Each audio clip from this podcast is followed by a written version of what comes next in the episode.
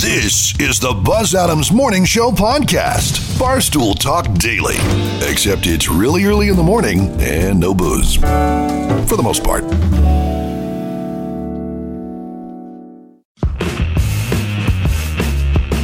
Thank you so much. Good morning. Thank you. Welcome, everybody, to our show for this Monday morning. And thank you for joining us. Everybody uh, is here today. All are present and accounted for. So we're just about to get this. Well, we've already done it. We've already gotten this Monday show started. We're going to go around the room and uh, share what everybody's working on today. Uh, we are going to have a Mount Rushmore in honor of Father's Day, which was yesterday. So, Brandon, you want to drop it on us? What's the Mount Rushmore for today? Sitcom dads. All right, I'll put in uh, an early nomination for Andy Taylor from the Andy Griffith Show. Okay. Father of Opie. Yeah. Uh, nephew of Aunt Bee. Boss of Barney. You got anybody in mind?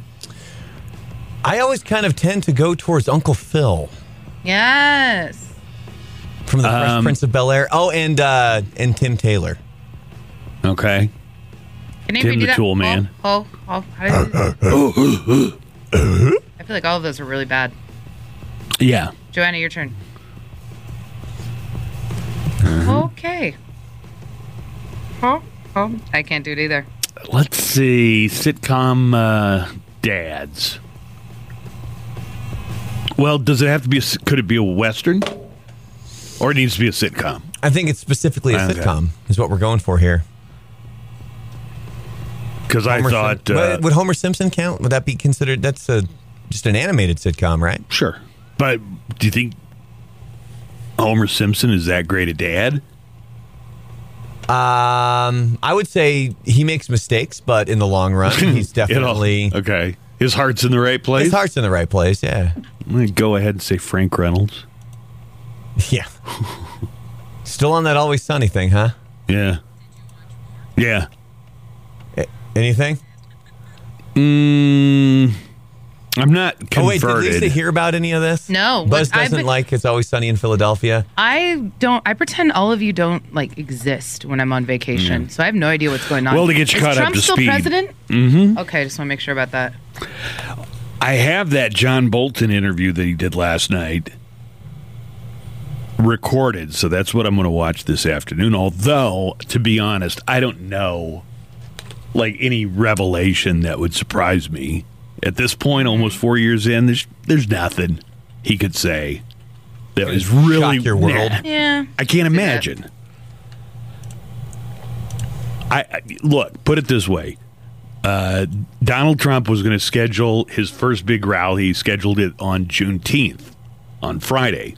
They came back and said, "Hey, that's like a, you know, an African American observance." Trump said he'd never heard of it. Nobody in his cabinet or administration had ever heard of it. And then he said, Well, I made it famous because nobody had ever heard of it before I tried to put my thing on the mm-hmm. same day. So, what is John Bolton going to tell me that Trump said to the Chinese president that's really going to shock me after all we've been through?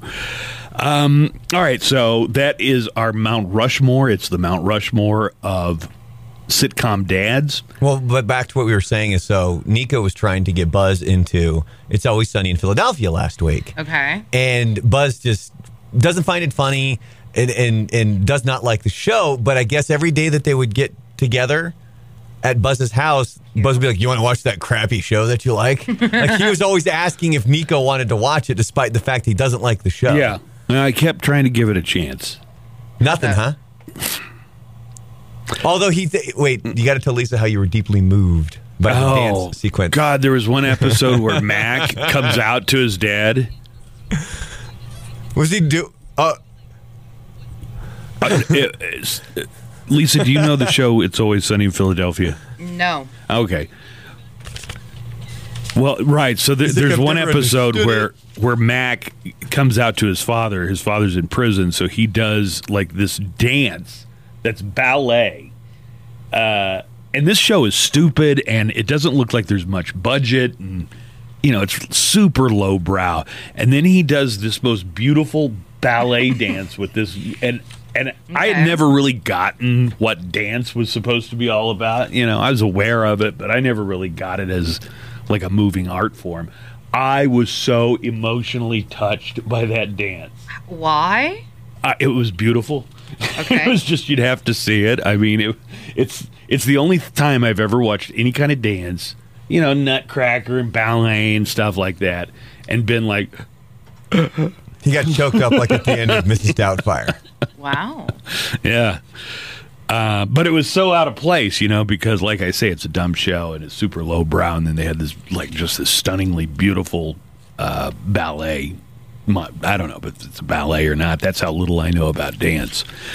Uh, all right, See, here's the hold on. Did you ever watch? Did you watch one of the episodes on gun control at all? Because one thing that It's Always Sunny in Philadelphia does a really good job of is mocking social commentary and social issues and kind of pointing out just how ludicrous some of them are. Well, they did blackface too, so Yeah, but There's but the, that. But but the whole, well, no, but but the thing that you're missing about when they did that is they were mocking how stupid people are who think it's okay. Like that was their whole point behind it. Yeah, and then but with the mm-hmm. but with the gun control, two of them are on one side of everybody needs to own a gun, and then two of the other ones are like, well, nobody should own a gun at all. So the whole episode is them going and trying to fight their side of the issue, and then by the end of the episode, they think that they now agree because they both flip flopped. The ones who thought that nobody should have a gun now think that everybody should own a gun, and then vice versa. And it just shows you how stupid the arguments on both sides are. All right, I'll I'll try and catch that one. Okay. Let's uh, go around the room. Everybody, share what you're working on. We'll start with Lisa and news headlines. Lisa, what do we have coming up in news? What is up? Um, I have so much respect for the K-poppers of the world. I mean, they're really here doing the Lord's work, and it's amazing. Uh, they're taking credit for the low attendance at the Trump rally over in Oklahoma this past weekend. Good for them. Using Okay. their powers for good. How, how did they do that? So there was an And what are we talking about? K-poppers? K-pop stands. That's what they call themselves. Uh, basically, the mega super fans of the Korean pop stars. Uh, they've been taking over social media, Twitter, TikTok, and they were telling all- everyone to go ahead and RSVP for a ticket to the Trump rally in Oklahoma. So they had over a million tickets that were reserved for this rally. And in reality, you had about 6,000 people that showed up. Wait a minute. So the reason there not as many people showed up is because these fans of K-pop RSVP'd the tickets? Yep, they said that they they RSVP'd, said that they were going to go, and then actually none of them showed up. So they are they are being now credited for uh, Well, Trump said that it was Antifa that made all of his supporters not show up. Not according to the K-poppers. Well, and I it think would make sense though because If they're you- screwing with this crowd, I think that would qualify them as Antifa, according to Trump in his mind, right? I saw a meme the other day and it was like, "And is Antifa in the room with you right now, Karen?" Uh, yeah. So, but good job for them. They've they've been really doing some great work on social media. Uh, they had a thing that was Whiteout Wednesday, which is where you were supposed to support only white businesses. And the K-poppers instead took that hashtag and just flooded it with uh, different Korean pop songs instead. So uh, they're really doing some great Wait, work. wait, wait. Who had Whiteout Wednesday where you were only supposed to shop at white-owned businesses? it was a hashtag that was being promoted online by different uh, supporters, and so they went ahead and just uh, rushed the entire ha- the hashtag with just a bunch of Korean pop songs instead. So they've been doing some great work online. So good for them. I don't, I've never Okay. listened to your music, but I may one day, just out of support for you. Joanna, entertainment news. What do we have top in our entertainment headlines today? Oh, my bad. I, I forgot I have to have your microphone on. Oh my god.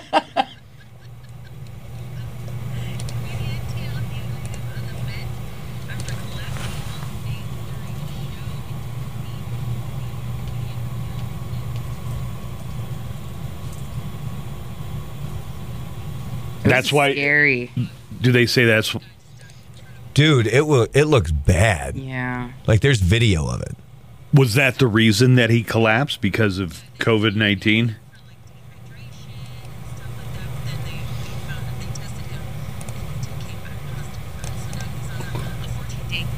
Oh, all right. And sports headlines, Brandon. What do we got uh, coming up in sports today? Do you want the horrible story? So you know how NASCAR banned Confederate Oh. flags from their races and everything. Well, outside of Talladega this past weekend, there were um, Confederate flags being being shown out there. But most horrifically, somebody hung a noose in Bubba Wallace's garage. Oh, I was reading Breitbart, and all the commenters over there think that Bubba Wallace is pulling a Jussie Smollett. So, just in case you were wondering, what Oh, the, but of course. what the Breitbart crowd makes of this. Um, well, NASCAR is going to investigate, and they're going to do whatever they can to find out who the person that did this was. All right, I think my brother's wife was there at Talladega. Is that what that thing is? NASCAR? Yeah. Yeah, yeah. She goes every year with her dad for Father's Day. Well, they weren't they weren't having. Did they have a crowd or did they not have Yeah, a crowd? Yeah, is the first NASCAR. one. Yeah, NASCAR um, started having crowds uh, at their races. Talladega Nights, the Ballad of Ricky Bobby. They're Trump supporters, so don't be surprised that they were there. Who's that? Your brother and his wife? Mm-hmm. Okay. They go every year. His his wife loves NASCAR. She's a big, big fan. I guess the irony is that that you know Trump could not give it about NASCAR, right? I mean, yeah. I mean, he could care less about freaking NASCAR. It's the Buzz Adams Morning Show podcast. A legendary band has their own line of deodorant Kiss. coming out. That's a good guess. I'm playing. I'm playing the odds. Yeah, playing it safe. Honestly, I assume Kiss has probably got a full line of toiletry products at this point, but uh, let's let's. Um, how could I give you some clues? So it's uh, it's a band in the rock genre, okay. and uh, they have also had their own brand of ice cream and ties. So I don't know if that, Ice cream and tie. yeah. Mm-hmm. Well, everything I say is going to sound like it's something Kiss would pull, but it, but it's Yeah. not Kiss. I'll give you that much. Ice cream and ties. Mm-hmm. And now, deodorant. So, who is the legendary famous band? Well, I'll tell you coming up here in just a few minutes. All right, our Father's Day Mount Rushmore today is the Mount Rushmore of TV sitcom dads. You know, for a long period of time, Bill Cosby would have just automatically probably been He in the been George, George Washington, Washington, right? yeah. Bill Cosby probably would have been in the George Washington position. Um, I I like um, Andy Taylor from the Andy Griffith Show. It's a solid choice. I mean, he knew how to handle every situation. It seems like he always knew the right thing to say. Everybody else around him would be losing their cool, but he would always keep his. If I were going to pick a TV dad, and I only had one pick, I think I'd pick Andy from the Andy Griffith Show. My friend Andy. Who else you got? Let's hear some uh, nominations. I always kind of lean towards Uncle Phil from The Fresh Prince of Bel Air. See, my first impulse there is to say, well, he wasn't Will's dad; he was his uncle, but he had his own kids too, right? Yeah, he had Carlton. he did, but also he was Hilary the and- father figure. yeah. Yeah. Why don't Right. you want me, man? His dad Oh. didn't want Oh him. Oh my God. Waterworks. Anybody else? Danny Dan- Tanner. Danny Tanner from Full House is a great one. He was a dad. He ended up being a dad in the show. They had the Mm-hmm. twins. You don't have to be technically a dad to be a father figure. Lots of kids out there can tell you all about Says it. Mount Well, but are we Rushmore going- of TV sitcom dads. Yeah, but See, that's that, that, Joanna makes a good point, That's though. part of the debate. Is it opening it up for father figures, not specifically? I would say The that only one that wouldn't be considered in this would be um, Uncle, Uncle Joey, Yeah. unless you count that woodchuck. he does. Does he have a wife? I would about- say the the quintessential old timey TV dad would be Ward Cleaver. Yeah. I mean, an entire generation. or Howard two. Cunningham. Yeah. Mr. C was great. He was like a father figure to the Fonz. What about uh, Dan Conner from Roseanne? I'm gonna say Jerry Smith from uh, Rick and Morty. Oh, oh God, it's the worst, Dad. Any any anybody else you want to put in the running? Right I mean, I got there, I got a whole bunch. I got Carl Winslow from Family Matters. Oh, he was good. Uh, there's a list here that mentions Bob Belcher from Bob's Burgers, Archie Bunker. no, no, no, no, no. What? Uh, Archie Bunker was like racist. He called his wife horrible names Oh wait, uh, so you want to hear what this website lists here? about Archie Bunker. Yeah, yeah, yeah, yeah. Because okay, so what did you just say? He was about- racist and he ca- and he was abusive to his maybe not physically on screen, but no, no, he was a he was it. Okay, Yeah, good lord, you're arguing about nothing.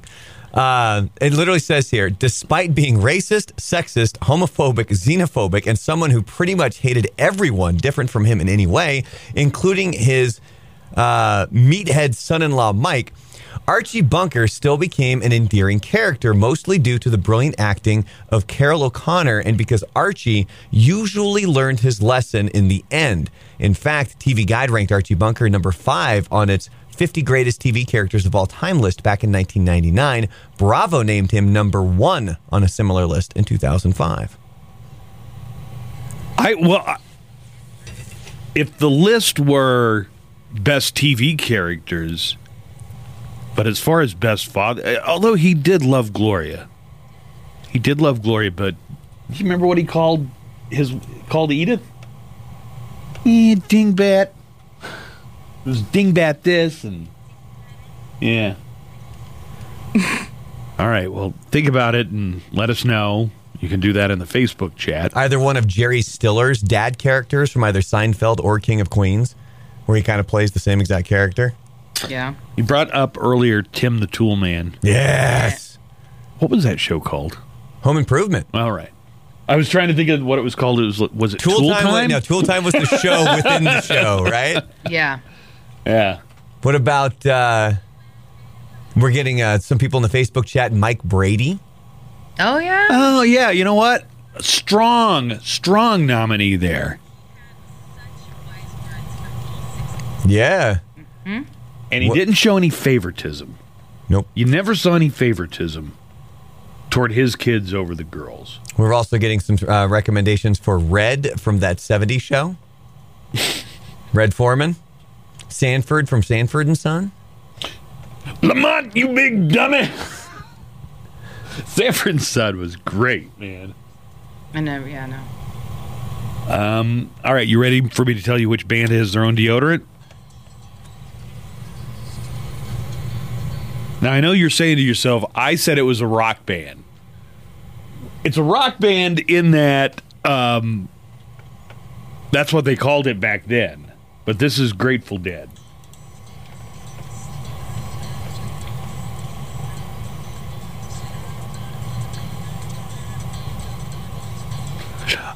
I remember. Does it smell like incense and possibly marijuana? I remember I'd always heard of Grateful Dead, and I thought, oh, well, they got dead in the name, you know, like Megadeth. They must They're be grateful for it too. right. Yeah. I, like in my mind, I had it that they were this hardcore metal band before I really, you know, discovered what they were all about. And the first time I heard it, I was like, you got to be kidding me! This is like country music.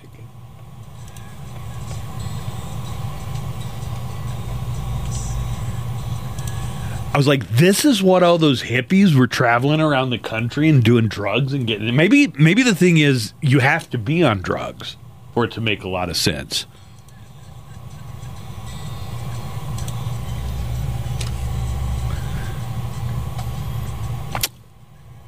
When you think of Grateful Dead, you think of hippies, you think of people traveling around in a in a microbus.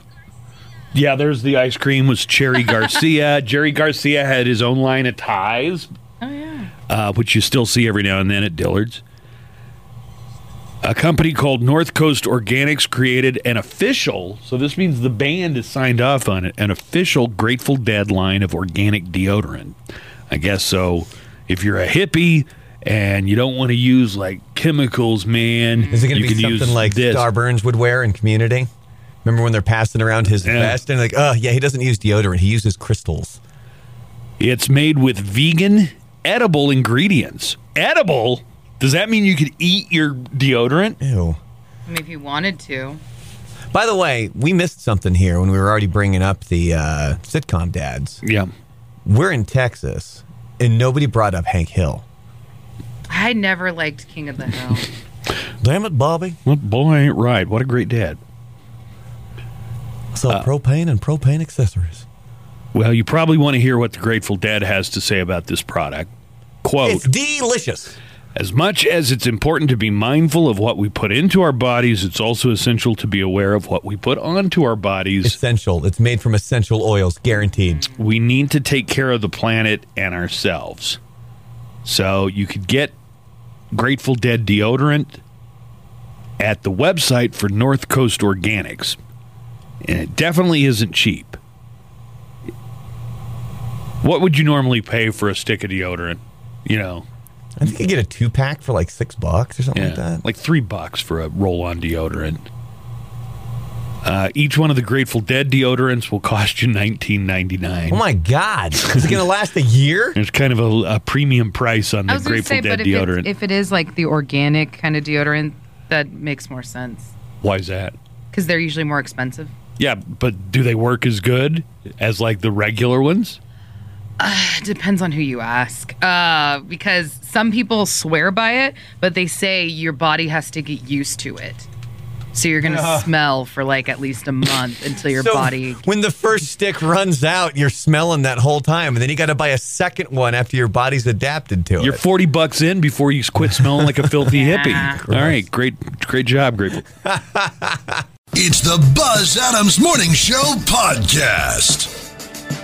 All right, we're going to find out why K-pop fans might have been responsible for the low turnout for Donald Trump's rally in Tulsa on Saturday. And uh, a student has been asked to change his name because the name is offensive, or it sounds like it could be offensive. Well, Am I going to have to read this? Because I'm not sure I can. I'm not sure I can read the guy's name. and just spell it out then. It probably isn't pronounced the way that we think it is, so I'll probably find a way to get around it. It's kind of like how when people see P H O, they say faux, but it's actually pronounced pho. Pho. Uh-huh. But that doesn't help the case here with what this word looks like. Coming up tonight on Loudwire Nights at 8 o'clock, Tyler Connolly of Theory of a Dead Man joins our, our host, Toni Gonzalez. Uh, Tyler Connolly is going to be talking about getting creatively inspired, uh, how I spent my pandemic stuff. So listen in every night, every weeknight, that is, starting at 7 o'clock for Loudwire Nights. And don't forget, every night at 10 o'clock, Mission Metallica brings you a full block of Metallica music every night on Loudwire Nights right here. Uh, all right, Lisa, why don't you go ahead and give me the bare bones of the thing? And then when we come to the actual name, I, I think I have figured out a way, You think you got it? yeah, that we can we can do it. Okay. Okay. All right, go ahead. What's uh, what's the story here? Well, this story, it's an Oakland professor. He's now on administrative leave after urging a student to uh, make their name maybe a little more white, especially because it sounds like an insult in English. Matthew Hubbard teaches math at Laney College and told the Vietnamese student by email to change her name. This is according to the San Francisco Chronicle. They said, um, you know, you may want to change it because it sounds like an insult in English. But the student, uh, last name is Diem Nudian. Uh, Win is how they believe that or not. That that, that NG because there was a Dallas Cowboy named Dat, dat win. that Win. That ng N G U Y E N. Believe it or not, is win. I had a teacher and she had us pronounce it as Nudian. Nugian. Yeah. I bet she was like, ah, it's fine. Just let they're they're in the second grade. It's fine. Yeah, probably. enough. So, so the guy's last name is Win, like that win. Hmm. Well, His Diem first name is spelled P H U C, Mm-hmm. which I'm going to say if you were in Vietnam and somebody had that that name, it might sound something like Fook. Mm-hmm. Brandon, am I okay there? You're good. I didn't get beat. Nope. Well, because remember, Fook. yeah, P H O is spelled Pho. ph, Or it's pronounced Pho. or it's pronounced. I'm sorry, yes. All right. So you've got Fook. And the second part of his name is Bui. B U I. So P H U C B U I. Right. So his name is Fook Bui. Am I still? You're fine. Uh, okay. Not because. it's the dude's name. yeah, We well, it's, really it's had his to name, go- but we're also pronouncing it, it like the, the way that it, I think it should be Phonetically. pronounced. Yeah. Yeah. Okay, so this professor, and I gotta say, you know, Probably was just it sounds to be like nice. a reasonable request, but he he uh, texted to him. Yeah, I don't know if it was a text or a. this was through email, and An email. it's a it's a female, but she said she felt Wait, like the, wait, wait, wait. The the student is a female. yeah, Fook Bui is a female. yeah, it's a girl. Okay, so here's what Professor Hubbard uh, wrote. No, it's a minefield, isn't it? Shame on you all. Could you anglicize your name? Fook Bui sounds like an insult in English. Mm-hmm. Here is Fook's response Hello, Professor Hubbard. Your request for me to anglicize my name feels discriminatory, and I will move forward with filing a complaint with the Title IX office if you cannot refer to me by my given birth name. And it's signed Fook Bui Diem Nguyen. See, and at first I think that the professor was being nice. But then you get into the rest of the email chain and you kind of go, "Okay, now I'm I'm uh on Fook's yeah. side. Why? What else did what else did he say that made you Yeah, so the original said, um, you know, can you anglicize your name? It sounds like an insult in English, and it said, "Hello, Professor Hubbard. Your request uh, feels discriminatory, and I'll move forward with filing that complaint." Go back to your cupboard. Oh no, I'm seeing what he Mr. wrote. Hubbard. You see what? Yeah, you see what he wrote. He your name he- in English sounds like bleep. Boy, Yeah. if I lived in Vietnam and my name in your language sounded like eat a I would change it to avoid embarrassment. Um, God, I wonder if he's defensive because she said she was she was uh, Gonna gonna file- file a Title Yeah, but if you're gonna complaint. file something, I don't think your response should be like "eat a bleep." if my name in Vietnamese sounded like eat a dick, I would change it to avoid embarrassment. I understand you are offended, but you need to understand your name is an offensive sound in my language. I repeat my request. And then the uh, professor signs off on it. Um. Well, well, what do you make of that? well, I'm on the student side. like it's not any of the it's not any of the instructor's business. Yeah, I, I, I don't think that. I, I, I think the second response. If, Fool. Fool. Yeah, there's a there's a way maybe he thought, oh, this student maybe isn't from the United States. Let me you know help her out a little bit. Let her know. I don't know. She sounds very, very fluent in English based on the on what how she responded. Oh well, yeah, and that's the thing. So this one, uh, this one viral online uh, because her sister posted it and said the fact that this white professor had the audacity to ask my sister to change her name is disgusting. Uh, he says it's an embarrassment. That it sounds like an insult. She said, "I love that my parents and my sister want to keep our culture alive by keeping our Vietnamese name. If you can't say it, then ask, and we'll pronounce it for you." Okay. In addition, the teacher said that English is his language, but let's not forget, my sister also speaks English. So, I mean, and and I think that's where it is. Like, Maybe oh, the professor just jumped to the conclusion that oh, she probably speaks very little English and uh, isn't aware that that her name is basically boy. Yeah. Um, I'm gonna go with the student on this one. Especially, it's like if you asked and they say, "No, I understand. I, I, I'm, you know, from the United States. I know what it sounds like, but I want to keep my culture alive." I'd be like, "All right, respect." Well, it seems like things escalated when. Yeah, It seems like it escalated quickly. Yeah. definitely escalated very quickly. We had a there. Vietnamese student, not like an exchange student, but his family was refugees from from Vietnam, mm-hmm. uh, and his name was Dat. Oh yeah, yeah. So that's a real common name. If his name had been Phuc Bui, we definitely would have been calling him boy. There's and that wasn't e- that f- term hadn't even been coined back then. But I guarantee you, You're like we would have invented it. I mean, we didn't we didn't we liked him. We didn't make fun of him, but we definitely would have called him boy if uh, that was how his name was spelled. yeah. All right, let's take a break. We're going to come back. Uh, we got a call coming in this morning. Also, I, I got to talk about this Trump rally in Tulsa that didn't have a big turnout, and Lisa's going to tell us why the turnout might have been down. There's a group that's taking credit for it, and it's not Antifa. Although I think to Trump, it probably is Antifa. It's like, what is K-pop? They must be Antifa. It's the Buzz Adams Morning Show podcast. Did you uh, see in Santa Fe last week? Some protesters were trying to pull down this statue of uh, of a Spanish conquistador named Don Juan de Onate, and at some point uh, there was a guy who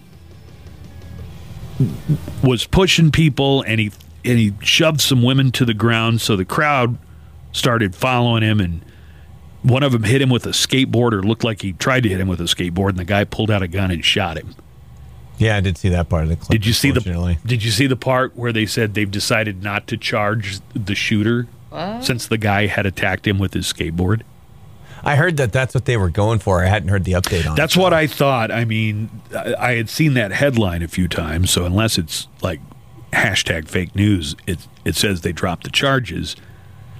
But that would be like if you saw a guy in a in a bar punch a woman full on in the face and then he was walking out to the parking lot and people were trying to detain him or stop him you know so the police could come and then he shot you for trying to detain him. That's what it kind of seems like to me because they did show like pictures of the guy who did the shooting uh like grabbing women and just throwing them to the ground that was the latest I heard was that they had decided not to charge him because he was being attacked or whatever.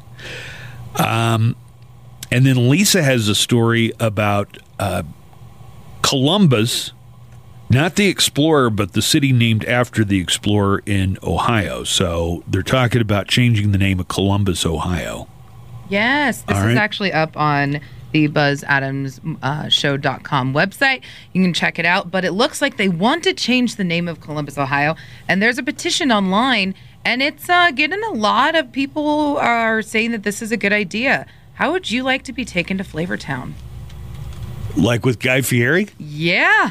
They want to make it into Flavortown. The reason why Guy Fieri is actually from Columbus, Ohio. And there is a petition online. It's, of course, a change.org petition. And uh, they're saying there's a few good reasons why they believe that Columbus, Ohio should be named Flavortown uh, instead. And a few of those reasons are well, one, of course, he is from there. And also, they say he's done a lot for the city. Now, once the COVID 19 pandemic hit, uh, Columbus, Ohio, specifically, as well as the food industry, you know, of course, was decimated by the pandemic. And he was able to, Guy Fieri was able to raise about $20 million for food industry and restaurant workers. So he's done a lot of that. He's also um, officiated over 100 different LGBTQ uh, weddings in his uh, lifetime, but he's also just known as being a really nice guy. So they're saying uh, Columbus is also one of the biggest areas, and I didn't know this, for food industry testing. Oh, yeah. It's like a primary, it's a, a testing market. Yeah. not only for uh, other products too like a lot of toiletries and anything you want to you want to try they roll it out in columbus at some point i guess they identified columbus as a fairly representative cross section of america so a lot of new stuff, including food, but a lot of other stuff And gets you tested. get it? They say there's a lot of different flavors there. That's why they want to call it Flavor, Flavor Town. Town. And they're saying that, uh, you know, obviously the. Uh, uh, the past and the history of uh, Christopher Columbus, they say doesn't properly represent the city that they are now. So this 32 year old gentleman decided to start the petition, and he's actually going to be taking it to the city hall to try and get them to rename the city. And they think Flavortown would be a better name for it. Uh, do we think Flavortown is going to be the city name? We don't know. But uh, they make a lot of really good points, though. I, uh, Guy Fieri does actually do a lot of really good work. They think it would be something, um, a nice way to give him some representation. Um, yeah, and they say it's a huge test market for different flavors of different industries. Food, they say they have a very proud culinary background in Columbus as well. And, um, you know, to honor him and all of his charitable work that he's done, Guy Fieri deserves to have the city named after it. now, last night, the petition was at about 23 mil or 23,000 people had signed it. On what, like change.org or YouGov or something like that? Right. Now Okay. they're at 20. It's still going up. Uh, 26,000 people have signed at this point. My And- guess is they're not gonna they're not gonna rename Columbus, or at least they're not gonna rename it to Flavortown. Also, Fierieville? if you think of all the uh, places in the United States that are either Columbus or Columbia, because Columbia is also so that's District of Columbia is named after him.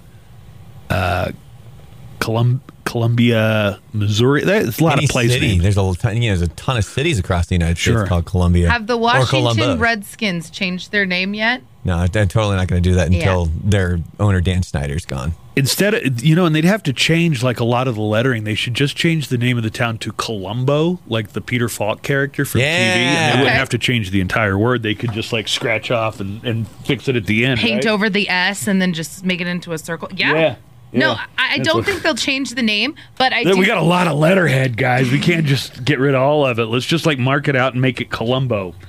There you go. Yeah, I, I think this is a different. Uh, there's lots of. You can remove a statue, but having to change, you know, an entire university. Yeah, you you remove the statue, you just take the statue down and put it in a museum or do or you know Save melt it down for slag or Well, not whatever. even but- museums. Museums are taking down the statues too. A very sh- uh, interesting one was uh, we'll have it coming up in news, but outside of the Museum of Natural History. Uh, so I guess they're going to take the statue of Teddy Roosevelt down from outside the museum from Night at the Museum. Mm-hmm. I think when that statue was made, it was probably seen as like super progressive, but now it's seen as as backwards.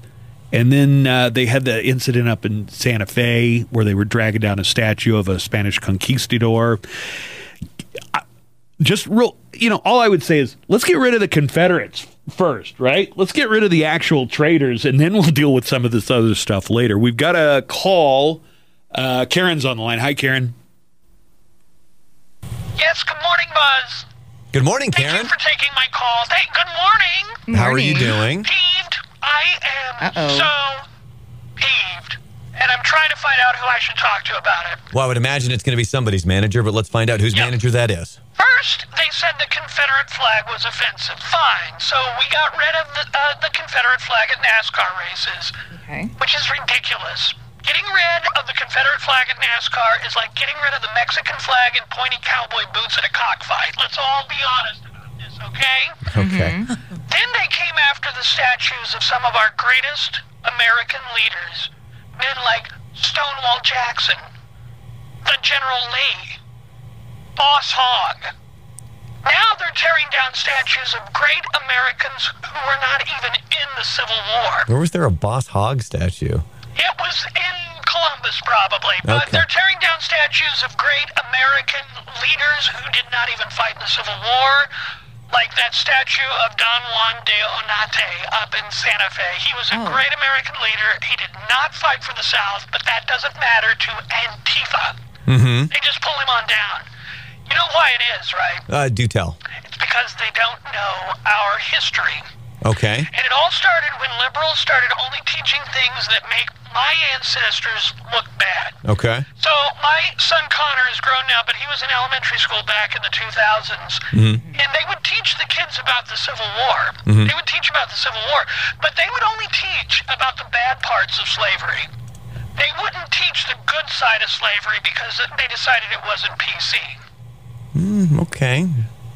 Um, and, and if you're wondering what, what the good side of slavery was, Yeah. did, did you know before the Civil War, the unemployment rate among African Americans in the southern states was the lowest it has ever been Oh, really? in our country's history? And President Trump is doing the best that he can to get those numbers back up where they used to be. But what chance does he really have when you can't force people to go to work, right? Also, now listen, I'm not saying slavery was all good. I'm Mm-hmm, Okay. not saying it was all good, but Oh, okay. slavery Yes. taught valuable trades and skills to newly arrived African immigrants. Okay. It taught them like farming and planting and harvesting. Some of them even learned how to play the fiddle. Okay. So you'd be so you'd be cool with trading places with them, right? I mean, if this was it was such a good opportunity for them, it's something that you sound like you'd don't be down with. ridiculous. Oh. Oh. Okay. But there were some positives, and when all that was going on, what did Pelosi or Schumer ever do for Southern blacks hmm. during that period? We need. During our statues. We Okay. need, listen to me, we need our statues of historical figures. Okay. If we don't have statues, how else are people supposed to learn about history? Well, um, th- there's other sources out there other than statues. Did you say books? Yeah. You know, all the textbooks say is the South lost. Okay. They never show how cool the Confederate generals looked, like when they were riding their horses. You don't get a you don't get a real picture of how impressive their beards were. That's why you need a statue. That's the kind of detail you can only get from statues that were erected 70 years after the Civil War ended. But it's trying to erase history. Mm-hmm. And it's like they say, those who don't learn from history are doomed to lose the next Civil War too. oh. Okay. Anyway, Little bit I, off on I don't know if you know, but in our city we have a statue of General Don Juan de Onate, Uh-huh. Okay. who was the Mexican American leader that they tore down the statue of in Santa Fe. Uh, and our statue is at the airport, and it's 30 feet tall. And when people come into our town, that statue is one of the first things they see. Mm-hmm. And it sends a message. It says, We love our history, the good along with the bad. We love our history. Is that the statue with the horse with the huge? Yep. It's Okay. Oh. the one with I just horse checking. and he's rearing up. It says horses and suits of armor will win most property disputes. I'm That's surprised. what it says. I'm surprised you haven't complained about how anatomically correct that horse is. But Okay, continue. fine. It also says, look how big my horse's testicles are. Yeah. have you seen them? Joanna, have you seen them? They're like two giant copper beanbag chairs saying, Bienvenidos a El Paso. so that is a proud message that we send forth. Yeah. And I don't even understand why these rioters and Antifa and BLM would want to tear down a statue of Don Juan de Onate. He was a minority, and he was a great American hero. Wasn't he a Spanish conquistador? Uh, yeah, Spanish, as in he spoke Spanish. Yeah. He was Mexican American. Do I have to do I have to spell it out for you? It sounds like Not- somebody needs to brush up on their history, which I I, was think just he was talking from about. Spain. Yeah, not the same thing. Yeah. Uh, right. He well, where did- where did he where did he do his military stuff? Not in Spain. Oh. Mexico. Okay. Oh. So that makes Juan, him- Duh. Okay. Juan Okay. is a Mexican name. Don Juan de Onate is a Mexican American hero. We should be putting up more statues of him. if you Okay. ask me. All right, I've got to go. I've got a lot to do today. Okay. All right, goodbye. It's the Buzz Adams Morning Show podcast. All right, we could have a little contest between all of our radio stations that carry the Buzz Adams Morning Show. Because in Abilene, it's going to be 103. At least the forecast says today is going to be 103. So are they going to be the hottest spot? You're probably saying, oh, yeah, 103 sounds really hot. El Paso is going to be 105. Ooh. So so there you go. El Paso's got it right. Ah ah ah ah. according to the forecast, San Angelo the Coming home- in hot, literally. 109 for the high temperature in San Angelo. So our our listeners of 96.5 The Rock in San Angelo, get ready for it to be. You know, also it's not just going to be hot; it'll probably be humid as hell too, because mm-hmm. because we're see we're, we're seeing some rain lining up in West Texas. Starting in Abilene and San Angelo, it looks like we can see rain tonight, and that's going to cool things off considerably. So after getting 109, if it if it does hit that in San Angelo today, it's going to be lower 90s and, and mid to upper 80s for the rest of the week. It looks like, but 109, it looks like San Angelo is going to take the prize uh, for today. Uh, we're seeing chance of rain moving in the El Paso forecast, but not until later on Tuesday afternoon or Tuesday evening. All right, Lisa, let's talk a little bit about the uh, rally that Donald Trump had in Tulsa and why the attendance might have been down a little bit. How about, uh, first of all, let's hear some of the clips. And in the first clip, uh, the people are asking a lot of questions because Trump told the crowd that he had wanted to do less tests for COVID nineteen. And here's what here's what the president said. That's right. If you That- did no testing, we would have had zero cases of Yup. COVID nineteen. Is that the ostrich technique? I'm just going to bury my head in the sand. If I don't see it, it's not happening. So, a White House spokesman has said that those comments were tongue in cheek, but I saw some of the pictures. It didn't look like anybody was wearing a mask at that rally. I, mean, saw the a mess, couple, but a couple, those people seemed like they, they were up in the rafters, like the very top already. Like, nah, I'm gonna social distance. I'm gonna be all the way up here. I mean, whether the president was joking that he wanted to slow down testing or not, I the message from the visuals was loud and clear, and that is, you're a fool. You know, if you worry about this, you're a, you're a fool if you wear a mask. Uh, so after saying that he wanted to do less testing, which the a spokesman says was was tongue in cheek, but after saying that, he, the president complained that he didn't get enough credit for stopping coronavirus dead in its tracks. No, you didn't. no, you didn't. I almost admire his ability to turn on a dime. It's like I wanted fewer tests, and I don't get enough credit for stopping coronavirus. like just from one thought to the next, and uh, then nobody's ever accused Trump of not knowing his audience because uh, he went into a bunch of racist terms for coronavirus.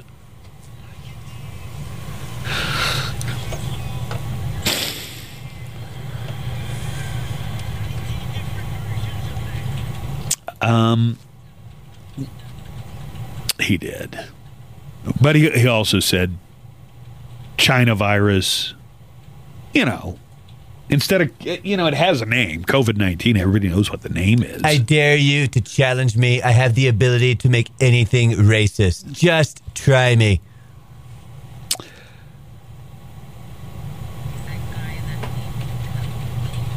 so, yes. So uh, this Except was. he can't hold the mug, or it's got at least to be a smaller mug because of his tiny little hand. This was in Tulsa on Saturday.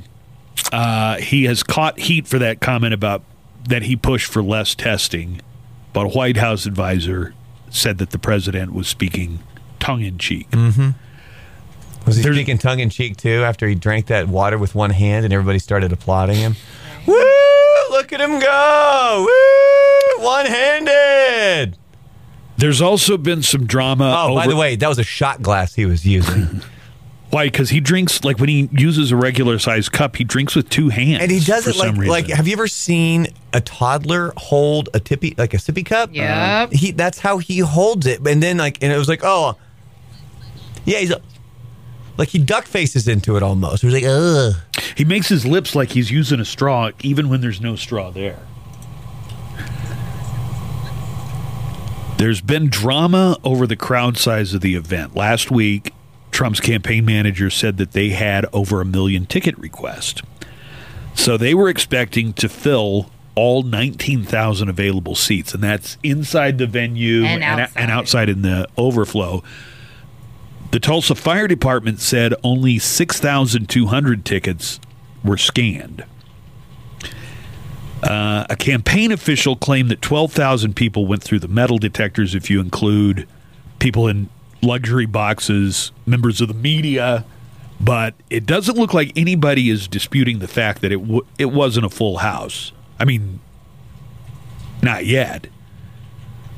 But a bunch of TikTok users claimed that they were responsible for the for the low turnout for Trump's rally. Good for you. Do you want to tell us about that, Lisa? TikTok Anonymous? Yeah, because I don't think you were really familiar with it. So the K-poppers, their stands, as they call themselves, they are Wait, really s- like Stan, like S T A N S? like S T A N, like A yeah, super fan, like a like a super fan. Yeah. Oh, yeah. Yeah. that- So that- he wasn't a good fan. He killed his pregnant girlfriend. hey, they stand for things. Yeah, ex- and that is what they are doing. Uh, yeah, the South Korean uh, pop stars, their fans are known for breaking lots of records on social media, and they are now claiming the victory of foiling the U.S. president's return to the campaign trail. So they said they had about 1 million tickets that were sold, but Well, given away. I don't think they sold them, right? they were reserved. So you had to, I guess, give like an email or something when you reserved your seat. But people on social media platforms like TikTok and Twitter, they were encouraging people to register to attend the event and then not actually attend. One video with more than 300,000 views called on fans of the South Korean mega group BTS, in particular, to join the trolling campaign online. And did they ever? Uh, they also say uh, Democratic Representative AOC, she tweeted also saying that she was loving all the teens on TikTok that were flooding all of the fake ticket reservations. She well, wrote- Trump had claimed that the reason there was no crowd outside the building was that Antifa and other violent protesters had prevented his fans from getting in to that area. So what was going to happen was there was an outside stage set up and Pence was going to go speak out there and Trump was going to go out and talk to the overflow and they canceled that because according to uh, official sources there were only about 15 or 20 people in that uh, in that overflow area. But what what the president insinuated was that there were protesters who had blocked their way from getting in. Listen, as someone who's been to one of those rallies before, it's not difficult to get into that area. The overflow area, you mean? Yeah, we had to walk through the overflow area, Joanna and I. Oh, because get- you were reporters and you had to be in a cage. Yeah, we were to in one of the reporter cages. we were in the cage but but we had to walk through that overflow area so there's and there were protesters but i mean they were not uh, uh, like in any way like inhibiting our our way of getting to that area so I, that doesn't really make sense. Um, AOC tweeted out saying, K-pop allies, we see and appreciate you and all your contributions in our fight for justice. uh, yeah, this isn't really a surprise though. I'm kind of bummed out a little bit because at first I was like, okay, there was less turnout than they expected. That reflects well on the Sooner State, which is where I was from. I was like, okay, Oklahoma, you're finally, yeah, Well, you're welcome. finally, you're finally opening your eyes a little bit. No, this isn't a- really a surprise to a lot of K-pop fans because I honestly have been watching this on Twitter and I am about this life. They are great right now. They have a very long history of social activism and a lot of charity work led by online uh, devotees. So they're saying uh, in the past month alone, K-pop fans they have been uh, they drowned out racist voices online uh, by posting pictures and videos of their favorite K-pop groups using anti-black hashtags like hashtag White Lives Matter. So people were using these to try and promote uh, other things, and instead the K-poppers are like, "No, it's okay. We're just going to put a bunch of BTS videos up instead." Um, so that's their move is whatever the hashtag is, if it's like racist or you- exactly. you just flood it. Yeah. Okay. After one police department asked people on Twitter to submit videos of quote illegal activities that were happening during protests in Texas, K-pop fans instead decided to go ahead and flood the app with fan cams of uh, their favorite Korean pop idols instead. Uh, also, popular boy band BTS, they donated a million dollars to support the Black Lives Matter movement. Also, their fan based charity group one in an army. They helped raise another million dollars to give to the Black Lives Matter cause. Uh, they say that we are a diverse army of BTS fandom. And because of that, we are always there to help each other and we want to support those in the Black Lives Matter movement. Um, so, this is an BTS, I did not realize after I started kind of looking into it more, this group has done a lot of actual charity work in the past. So, it's not surprising to see that their fans um, are so supportive of it. They've been doing this. Um, for different uh, in different countries too. Obviously, they're from South Korea, but they do a lot of different charity work in other countries too. Um, What does BTS stand for? Boys to Schmen? I don't. You don't know. You don't know what I it stands actually for. don't know BTS Block B fans. I guess. Uh, They're also known as the Bangtan Boys. there you go. Yeah, that's. I, I. They have a lot of different names. I. I haven't listened actually to any. All right, so so listen, as we're doing kind of this this post mortem report on Trump's rally, uh, he drew a crowd. It wasn't as much as they thought, but why that was, well, you know, Trump's blaming it on protesters. Uh, these fans of of Korean pop are claiming that they got all the reserved tickets. Um,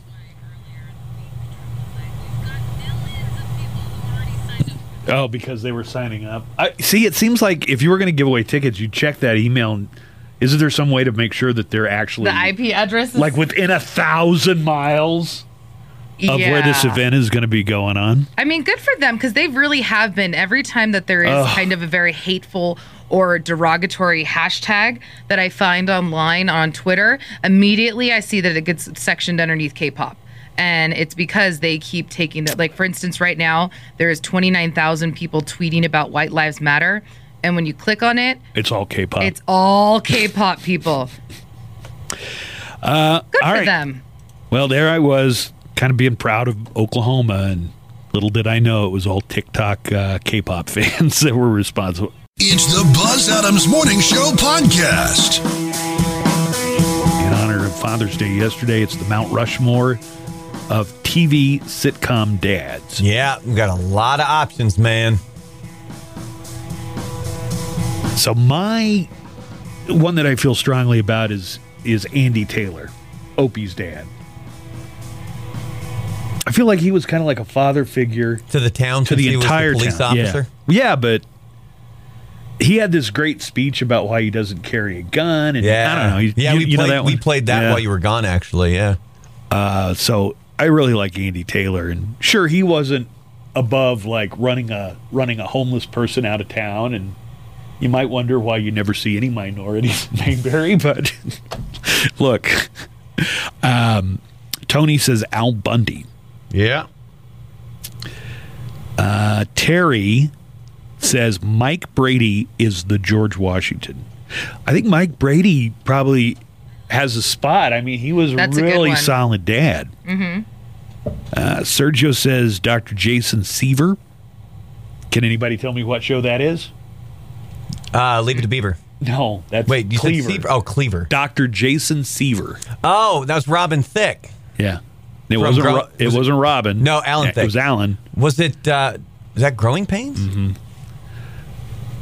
Yeah, something tells me you're not all that familiar with growing pains. No. And I mean either. Wait, it's no, it's but gonna that- be a hard sell wait, for no, me. Grow- but I yeah, but Growing Pains. That was the one with uh, where the the dude's friend's name was Boner. yeah, Kirk Cameron Yeah. was Mike Seaver, and his best friend was Boner. Uh, Andrew says Randy Marsh. I am Lord. Lord, Lord, Lord, Lord, Lord. Uh, Michael says Lorne Greene from Bonanza, and that's what I was thinking of. And then you said only sitcom, so I just kept it to myself because Bonanza wasn't. A sitcom per se. No, not per se. and uh, Antonio Bandera says James Evans from Good Times. I think Good Times is probably a little, unless you watched it on TV Land. I think Good Times. That's the one with Jimmy J- JJ J. Walker? Dynamite, Dynamite! Walker. And his dad was played by John Amos. You know who I haven't heard get mentioned yet? Phil Dunphy of Modern Family. Oh. Is a good one. Or the other, I mean, if we were going with, pe- Jay with Pritchett, the, I I was going to say with the actors who have played them, you got Al Bundy and Jay Pritchett right there. I don't know. I Uncle Phil is still my number one. How Phil's a about solid choice? Mm-hmm. how about Walter White? me, man? Oh, not a sitcom. Yeah, Damn it! I was like, he really look. He got he became a drug kingpin just to provide for his family. yeah. I don't approve of the man's methods, but you can't say he. But it was not a sitcom. You can respect Okay. it.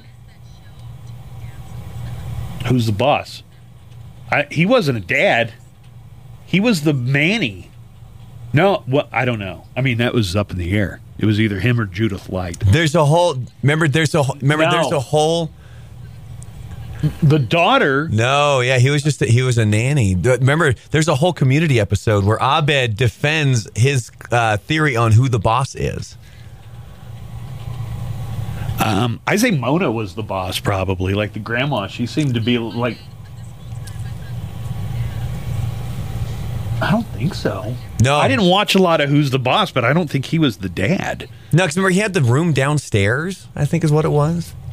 All right, let's get back into news headlines. Jo- uh, Lisa is doing our news because she's back from vacation. Yes. What else do we have, Lisa? Where did we leave off? Oh, dust. Got it. We Okay. left off at dust. Big Okay. dust storms Making coming. Sure. All right. So Frankie ha- has no useful advice on how to deal with a dust. Sunglasses, that's all I can give you, buddy. All right, so it might feel like things are going back to normal, but the first wave of coronavirus, it isn't over yet. Nearly half of the US states are reporting a rise in new cases, and some continue to break daily records. In the South, more young people are testing positive for the virus. Yes, there is more testing, but health officials are saying that these cases, they have more to do with behavior aka not wearing masks, attending large gatherings. Elsewhere in the world, the coronavirus threat remains. More than 7,000 Brazilians died of the virus in one week. Cases in Latin America, they have surpassed 2 million. Meanwhile, China and Germany, they have renewed lockdown measures in some areas as new cases are emerging. Which, by the way, did you see some bars got shut down? Where? Yup. Yup. Out on the east side, I believe, wasn't it? No, Central. That was on no, the coconuts is Central. Oh, because all the headlines I saw was an east side bar. Yeah, okay. Work was the first one. So yeah, but so basically the, They weren't. They weren't social distance. They were just like not not obeying the rules or what? Why did they get shut down? So I sent this. I sent it to my sister. I'm all, oh, unbelievable, Austin. Uh, yeah, that looks like two bars in El Paso. They've had their alcohol permits suspended for 30 days for failing to follow social distancing protocols. Uh, this is the uh, third night of the undercover investigation that the Texas Alcoholic Beverage Commission was doing, called Operation Safe Open. They say they found uh, that these there were bars that across Texas that were not social distancing correctly. At first, it was seven that they named, or 12 at first, and then they added another seven. So in El Paso, Work Bar that is located um, on the east side on Friday was cited. And then on Sunday, it- Coconuts in El Paso has also been cited for this. They said uh, there's a 30 day permit suspension for these bars, but uh, in they- others, did they give them a warning or anything? No, they're very strictly monitoring Okay. activity. Uh, so, and th- they say that the the TABC has the authority to suspend any license that poses a continuing threat to public welfare. The first infraction, it's a 30 day license suspension, and then the second will be a 60 day suspension. Uh, so there's a few different bars. It looks like uh, Houston, Dallas. Uh, I said in Austin because unbelievable. That I mean, there is a slide in the middle of the bar. I mean, is it really surprising? Yeah, get it? Unbelievable.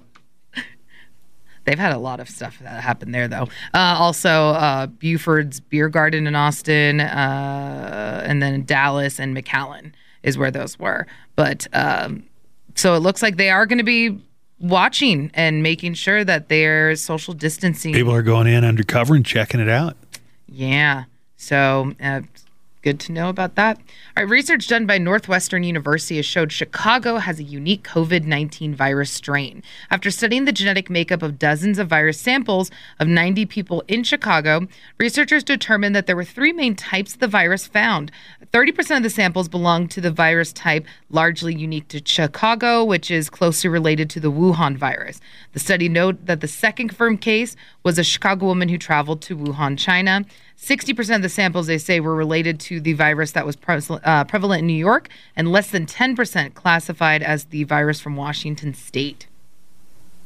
New study says type 1 diabetes sufferers could be at a greater risk of developing more severe COVID symptoms. Study found that half of type 1 diabetes or diabetics who came down with COVID 19 symptoms exhibited higher blood sugar levels, which could be fatal. Half of those confirmed uh, to have COVID 19 in the study did develop diabetic ketoacidosis.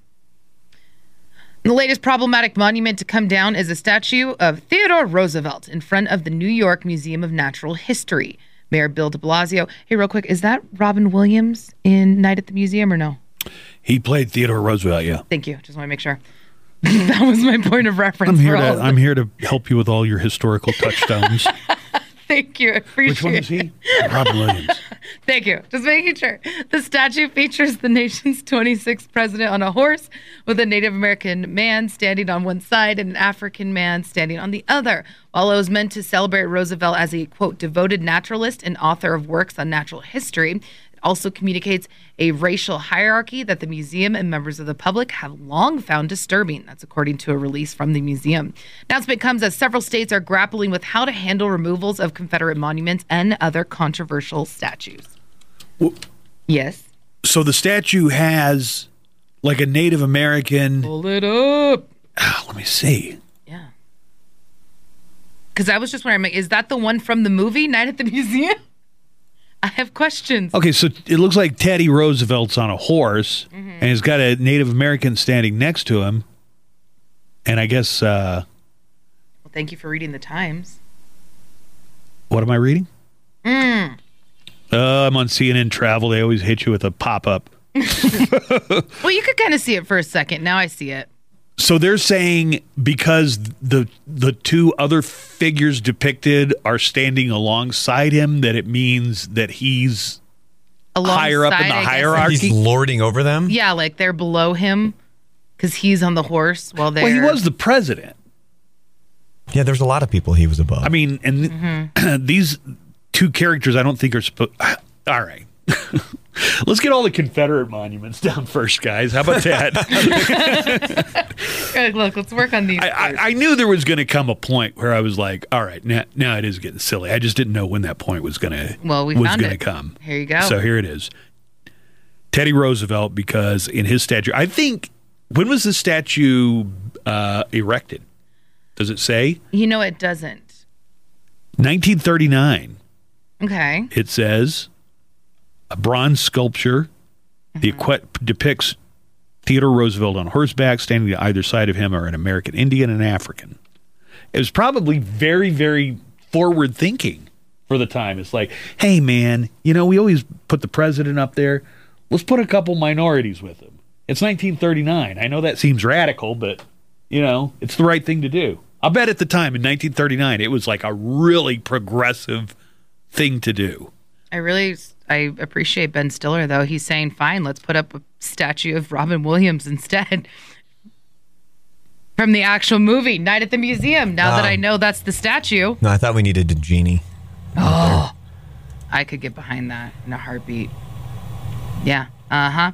Uh Yeah, that is apparently the statue from the movie that they use. Interesting. Speaking of Robin Williams, my kid totally picked up on Robin Williams being the same person as the genie and Adrian Cronauer from Good Morning Vietnam because we were listening to the soundtrack and the soundtrack has some of it would be like an air check of him Yeah. d- eh, from the movie.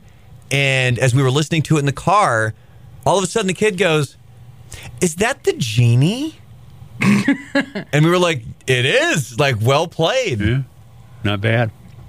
All right, many companies and organizations are celebrating. Uh, they celebrated Juneteenth, but at least one company they took things what they're saying a little bit too far. Well-intended gesture. Uh, now they're having to apologize. So Juneteenth, in case you weren't aware, is celebration of the day slaves in Texas finally learned they were granted their freedom. Full you two years after Yeah. the Emancipation Proclamation. Two years. They had Mm-hmm. been free for two years officially, and they didn't find out until two years later. Yes. so to Are you happy or pissed at that point? I wonder. Like, if you're one of the original people on Juneteenth, it's like you're free. That's great. I think your you've first been free for yeah. two years. What, the? Yeah, your original emotion is ha- your original emotion is happy, and then it becomes to, dude, why did it take two years? All right. So what did mm-hmm. how, how did Snapchat screw, up? screw up? this one up. Yeah. So to honor the date, they released a new filter or lens that they do, And Oh and my God, was it blackface? no, it was with the words Juneteenth Freedom Day on the screens, and users were asked to smile. When they would smile, they would break the metal chains that were in the background. Well, people did say it was in bad taste. Not a good idea. So uh, Snapchat removed the lens, issued an apology, saying that the filter was added without proper review, and they're investigating so that this doesn't happen again. And finally, Hey, let's uh let's take a break. I don't want to rush this because you know Aunt Jemima got the boot. The Mm-hmm. Uncle Ben. the Land O'Lakes a few weeks ago. The Oh, yeah. from Land O'Lakes uh, got shown the door. Not even a few weeks. I think it was a couple months ago. Like they could. Yeah, that one's been in the works for a while. So that's why they're like, we were ahead of you guys. Buy our butter. Yeah. And now there's another food product Mm-hmm. that is being. It looks like I didn't even know this was real. you didn't know it was real. I've never- You never heard of this product. I've heard of it, but I actually have never seen it like on the shelves. Good lord. All right. Well, we'll find out what it is coming up in just a moment. It's the Buzz Adams Morning Show podcast. Are you ready for 109 degrees in San Angelo? Because that's what the high temperature is predicted to be. In El Paso, 10 105 for today's high temperature. In Abilene, nice and frosty at 103 for the high temperature. Let's see if that works out the way they're predicting. I guess the good news is we're going to see some rain moving into West Texas forecast uh, Monday night, and then for the rest of the week, instead of like 105, 109 in Abilene, San Angelo, in that area, we're going to see highs in the upper 80s and low to mid 90s. And uh, El Paso is going to going to stay up there in the upper 90s and near 100. Uh, but the rain should cool things off for most of West Texas Monday night and into Tuesday.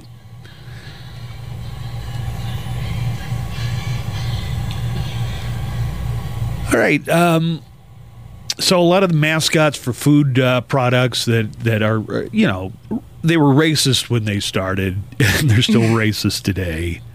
Like the Aunt Jemima. If anything, I was surprised when this was a controversy last week That it was still a thing. that it was still a thing. I was like, wow, they they're still doing that Aunt Jemima. I mean, that's basically a like a mammy from from the slave days. And Land O'Lakes is just like, woo, we were on top of this one. Months ago, we started shifting over. Good job, Land O'Lakes. What was the other one they're talking? Oh, Uncle Ben. Uncle Ben. hmm If Were you they see, getting rid of the cream, cream of wheat guy too?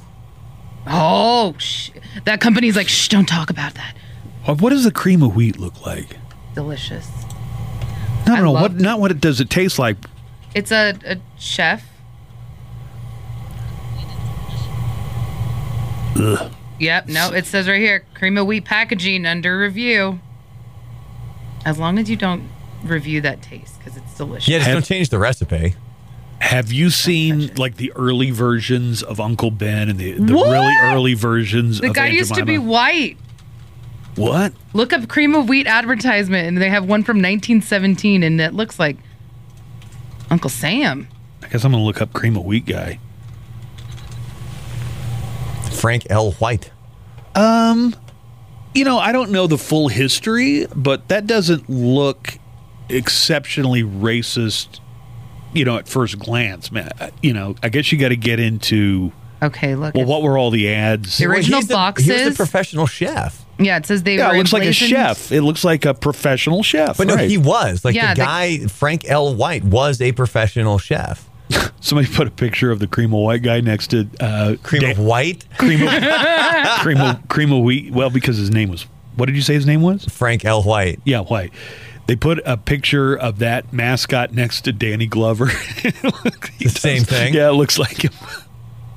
Look, cream of wheat's delicious. Yeah, no, I I'd say keep him just because of the fact that he was Oh. a real chef. His name was Rastus. What? No, you just said his name was Frank. Well, no, they yeah. Well, the the real guy's name was Frank L. White, but the fictional Yeah. chef that he's like portraying is was identified as Rastus. I guess there's Maybe some, it's like the NBA. We're not, we're gonna pretend we don't know who that person is on the logo, Yeah, just so that we have to never pay them. people should be pissed off that that's a white guy on the NBA logo. If anything, it's like like one out of twenty players are Caucasian, and you picked one of them to be the NBA logo guy.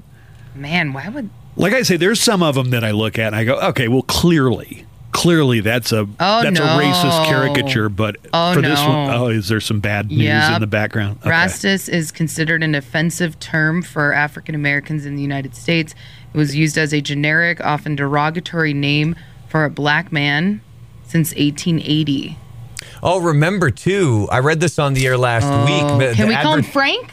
Call him Frank. Yeah, Call him Frank White. Give him his real name. one of the advertisements that says that this anywhere from 1901 to 1925 was in this ran, and it's got a picture of him holding what looks like a chalkboard, and it says maybe cream of wheat ain't got no vitamins. I don't know what them things is.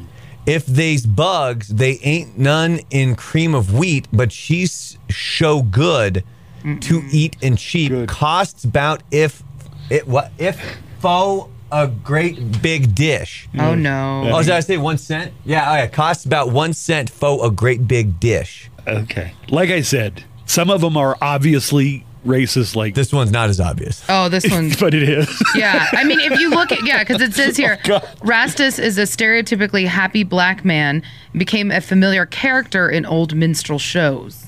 It's documented in uh, Why didn't they just name it after the guy? If they based it on an actual guy who was a chef, why didn't they just call it Frank, Duh, the was cream of wheat Turn guy? of the century United States. It had to be racist. It's like, listen, we got this Duh. guy, but he- he's a he's a black guy, but we need to make it more racist. So you, Okay, so it looks you- like our ad agency's going to get to work on that. Yeah, they probably so- had a whole division that was just devoted to making things more racist than they had to be. Yeah, it says here that it was uh, it started in 1893, but then in the 1920s they switched it with an actual photograph of the Chicago chef Frank L. White in a chef's hat and jacket. His face has now been featured on the box with only slight modifications until present day. So it is the actual chef now. So he does have a I guess a derogatory beginning, but in the 1920s they switched it over to this actual chef Frank White. so do you really want to change that? He's a native of Barbados? Because they said it's up for review. Yeah, it says he was working as a master chef at a Chicago restaurant at the time he was photographed for the cereal box in the 1900s. He lived in Michigan in his last decades, passed away in 1938 at the age of 70. I'm, as I did an image search for hmm. Uh, for cream of wheat because I really couldn't remember what what a box of cream of wheat looked like. So good. A lot of other stuff came up, like Chef Boyardee. Oh, Like, are they talking about canceling Chef Boyardee? Because he was a real guy. He was a real uh, Italian American chef, and his name was B- Biardi. Like, here's I B I O R D I. And Is they it- simplified it to Boyardee. By the way, I share a birthday with Frank L. White of Cream of Wheat. Congratulations. Boom. Well, some of these are very obvious, and then some of them you kind of have to look into it a little more. But Lisa, why don't you tell us about the next food that's uh, that's being canceled? But not, they're, I guess the food is going to stick around, but they're changing the name and the mascot, right? yeah. Oh, it looks like the company actually helped to give Frank White a uh, a, a tombstone. Good for them. Well, it's the least they could do. I mean, they turned him into a racist caricature. Buy the guy a headstone. You should have bought his coffin too. Yeah, it says he died in 1938, and it wasn't until 2007 that he finally got a grave marker. Uh, until then, it was a little c- tiny concrete marker with no name on it. And then they finally got him a granite gravestone to put on the site. Oh, okay. Well, that kind of sucks in that they use the guy's face to move tons of cream of wheat, and by the time he died, he they couldn't even he couldn't afford a gravestone. So it sounds like he's getting getting the short end of the stick there somehow. Yeah. Okay, so Dreyer's, they will be changing the name of Eskimo pie, saying that it is derogatory. That marketing said they are committed to the solution of racial equality. The chocolate covered vanilla ice cream bars are the latest to join. Isn't that a, a Klondike bar? I Thank thought you. okay, I thought Thank the you. Eskimo pie was like some some mushy cookie on the like as the bread, and the meat was the ice cream. So You thought it's an ice cream sandwich. yes, I thought it was an ice cream sandwich. Apparently, it's just a vanilla dipped in chocolate bar. So it's a Klondike bar with a stick. I mean, what would you do for a Klondike bar? Well, this is an Eskimo rename pie. it. Yeah. uh, yes, it looks like, and yeah, and then there's an old packaging of it, and it looks like it's a fudge sickle. Eskimo fudge pie. Okay. Uh, yeah, they said the chocolate covered vanilla ice cream bars are the latest to join the other companies changing their names and marketing strateg- strategies before they are considered. Uh, because they are considered offensive. They say the term Eskimo is commonly used to refer to Inuit people in Alaska. University of Alaska says it's considered derogatory because it was given to them by non Inuit people. I am just more shooketh that an Eskimo pie this entire time is just A chocolate bar. It's Or chocolate a- bar. An ice cream bar covered in chocolate. And you sounded so shocked that I said I was like I didn't know what an Eskimo pie was. Apparently you didn't either. no, I thought it was like an ice cream sandwich. So did I. Well, actually, I, I wondered if it was like an actual pie. And then the box does have like a picture of a little cartoon Eskimo, Mm-hmm. uh, excuse me, Inuit uh, character next to it. So, are they gonna are they gonna change the mascot or just change the name altogether? It doesn't say yet. They said that they are going to be changing the name, and that the head of marketing said they're working on it. What are they gonna do about a Choco Taco? are they, they gonna leave Choco Taco alone? Because it is it is ice cream truck season, guys. I haven't heard one in my neighborhood, but It's the Buzz Adams Morning Show podcast. All right, we need to start uh, whittling down for our Mount Rushmore of TV dance for Father's Day. Uh, the two that I feel strongly about are Andy Taylor from the Andy Griffith Show, and I, I think I think Mike Brady deserves a spot on there, guys. I'm seeing a lot of other good nominees on our Facebook, and you know people are sending in. Got another vote here for Uncle Phil from Fresh Prince. That's my vote. uh, Red Foreman from that 70s show. Oh, here's one I hadn't heard. Eric says Hal from Malcolm in the Middle. Did you see also someone said, uh, does Scrooge count? Because he took in three nephews? Oh, you mean Scrooge McDuck? Mm hmm. That's a good question. Yeah. Wait a minute. Scrooge. Who was? Donald Duck was their dad, wasn't he? No, no, no. He was- Uncle What? Uncle Donald. No, he was the uncle. Yeah, So Uncle who the hell Don- was their dad? We don't know. Who dropped him off? What is it, DuckTales? I'm looking it up. Well, I mean, Well, they were was- around before Ducktales.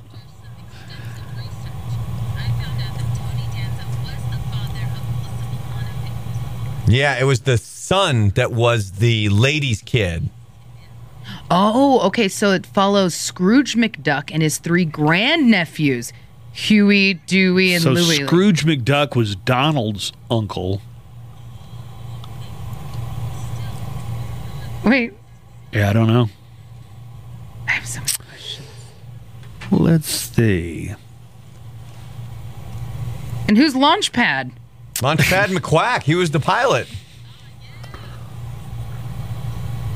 What about Carl Winslow? Uh, Brandon He's a had good one. Brandon mentioned that earlier, right? Isn't that Mm-hmm. the guy from Urkel?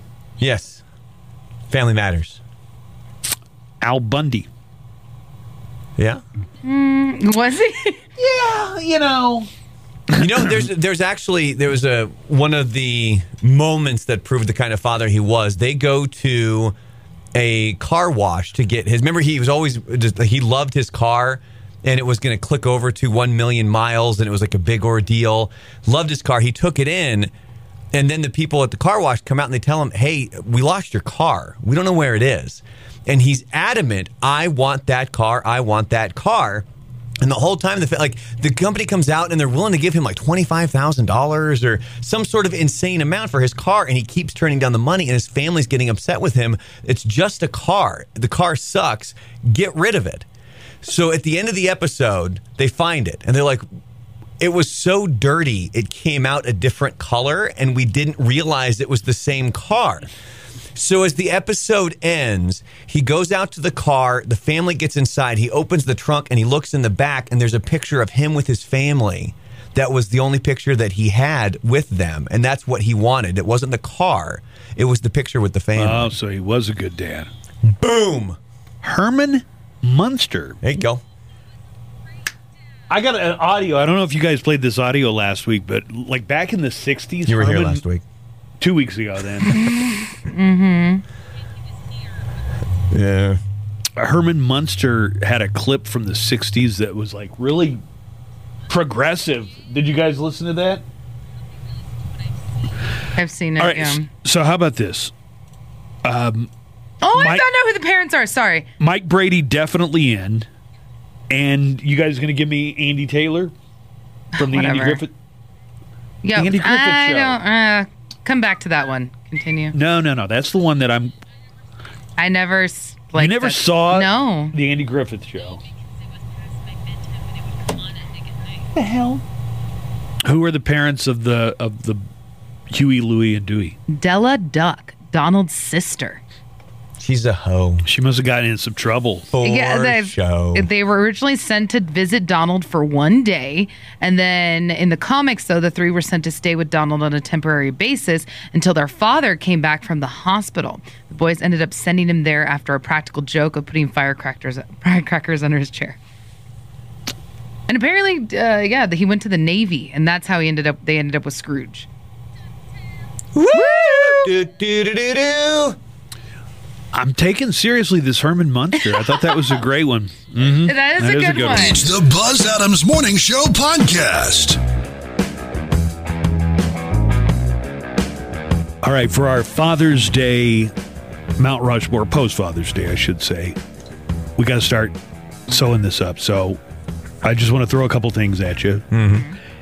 You know, for like 30 years, if you were doing a list of the greatest TV dads, Cliff Huxtable. Yeah, he'd would be been- number one. He'd be the George Washington of that Mount Rushmore. I want to.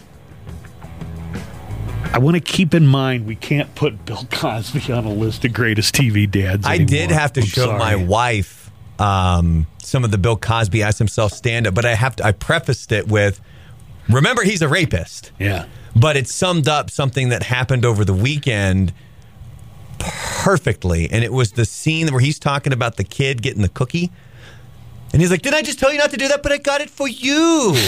Because my kid hid a cookie in the house. Like she took it out and she hid it in the back room. And then all of a sudden the dog comes trotting out With the cookie, with the cookie. in its mouth.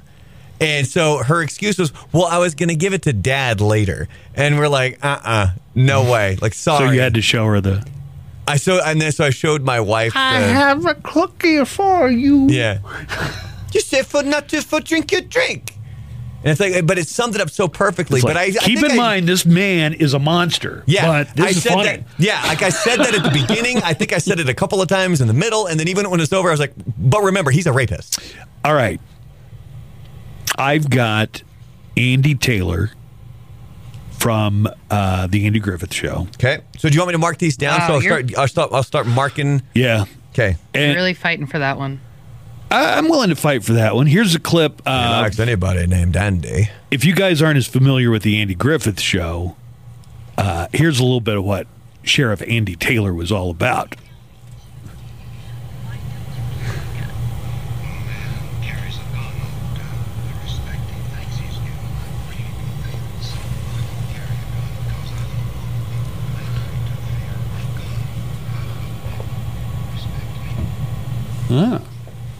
See, Mayberry defunded their police a long time ago. That's why Barney only got one bullet and he had to keep it in his pocket at all. Herman Munster from the Munsters. Is this one of your votes? This is Herman Munster in 1965. Think about where we are in 2020. This was Herman Munster's take on equality in 1965.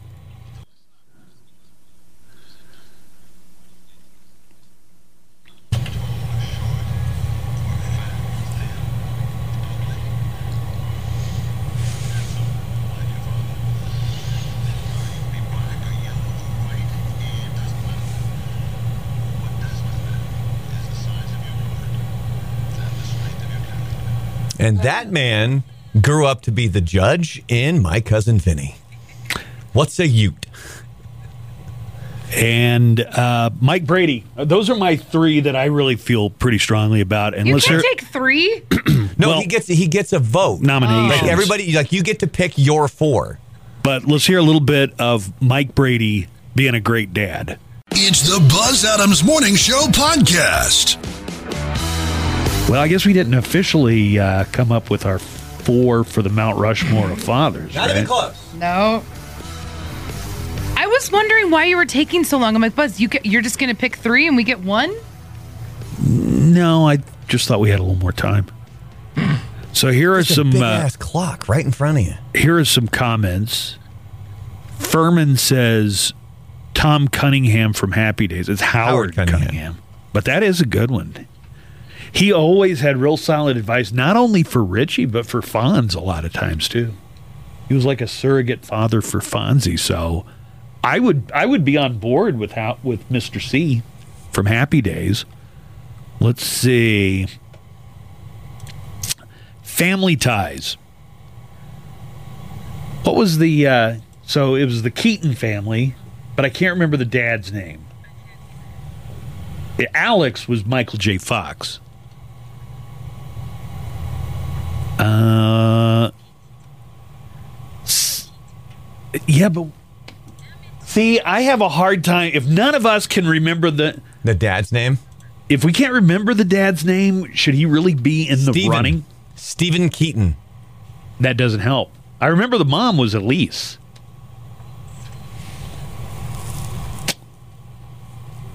God, it's kind of concerning that I that I couldn't come up with that. There's And even of- when you say a lot it- of things you haven't been able to come up with recently. Santiago says Frank Reynolds.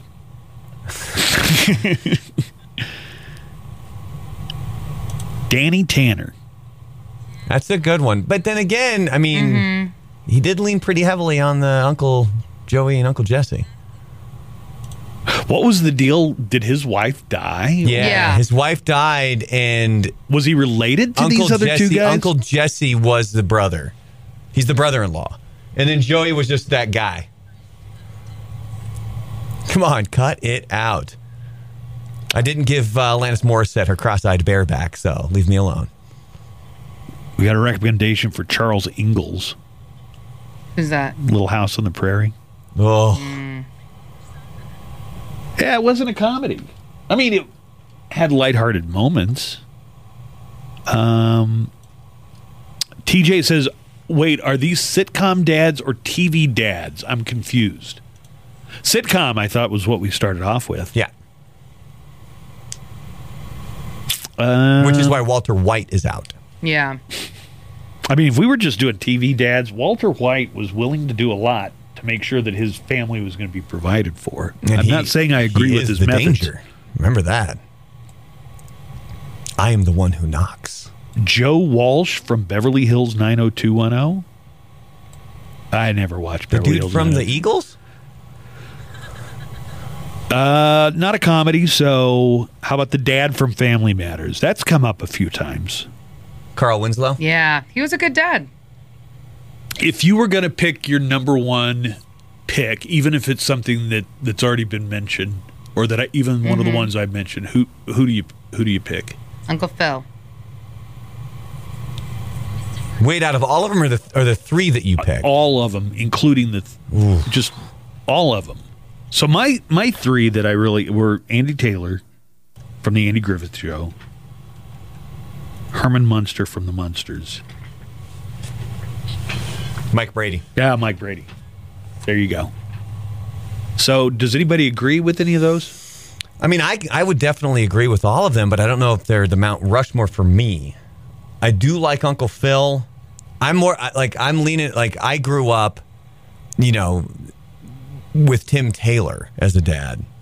Somebody suggested the uh, uh, oh, what's that guy's name? Tim Allen, the Tim Allen character from a show called Last Man Standing. Oh, which is kind of a very very similar show to uh, um, Home Improvement. Yeah. I I can't say that I've watched it. The Last Man Standing.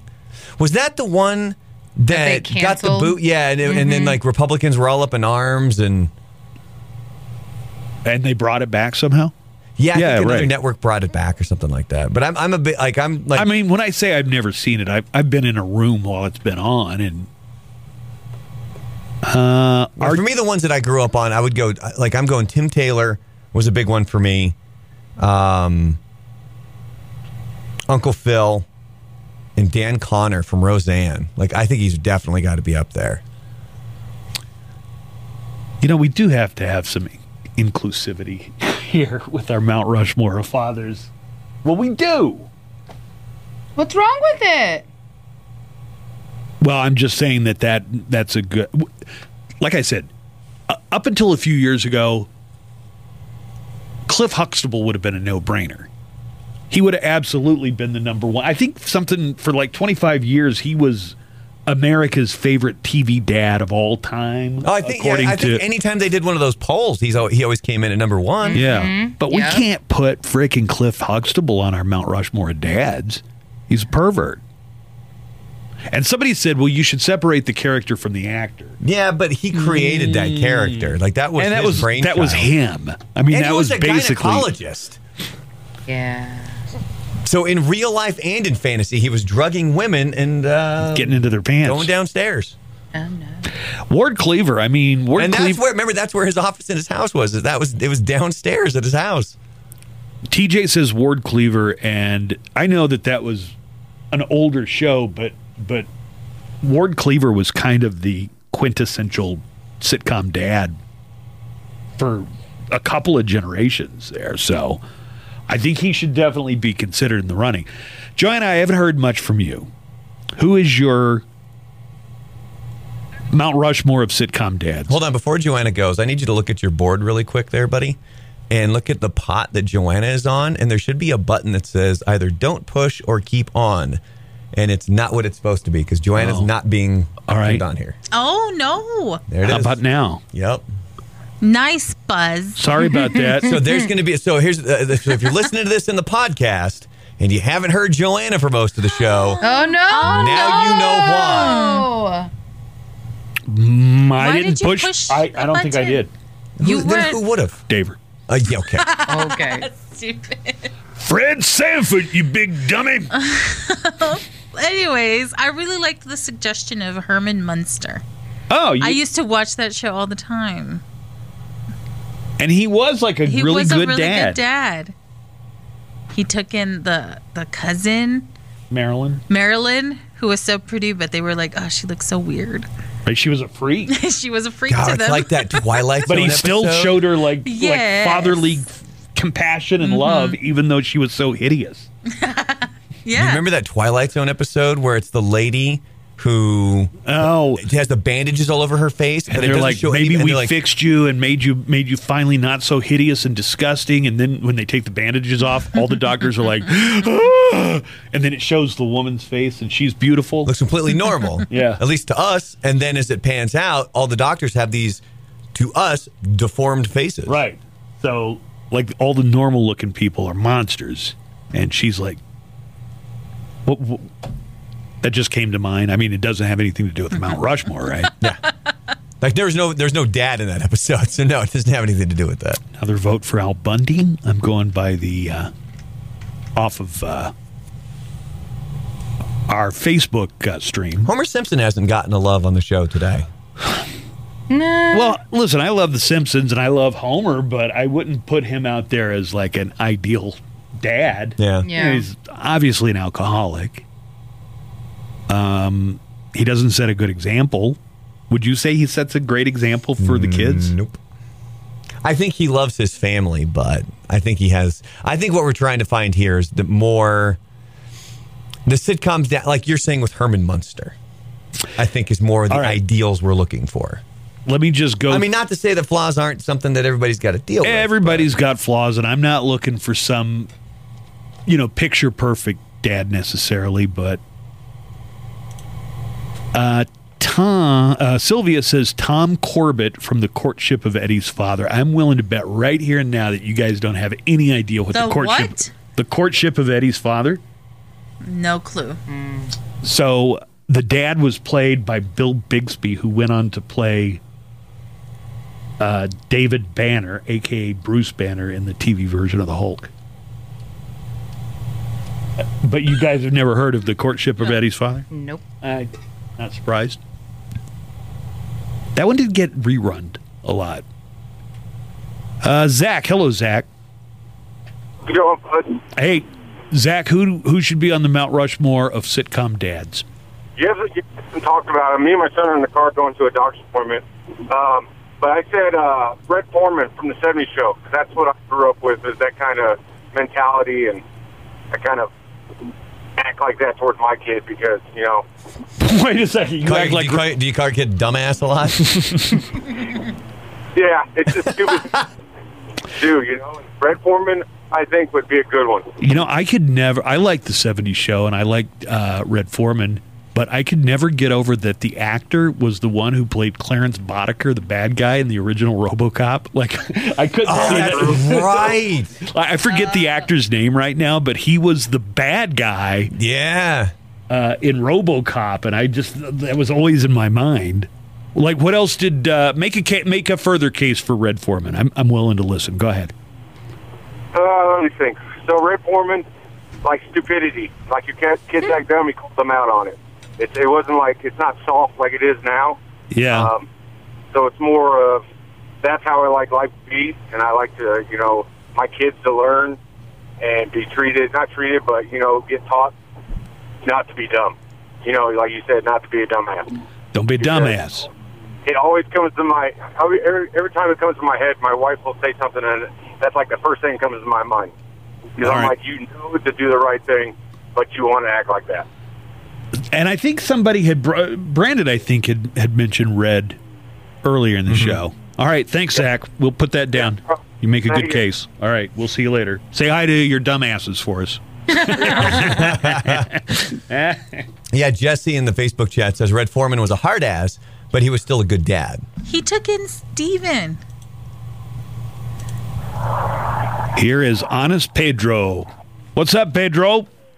Hey, how about Ben Cartwright? That crossed my mind. So Ben Cartwright was the dad on uh, uh, Bonanza, Right. not a sitcom.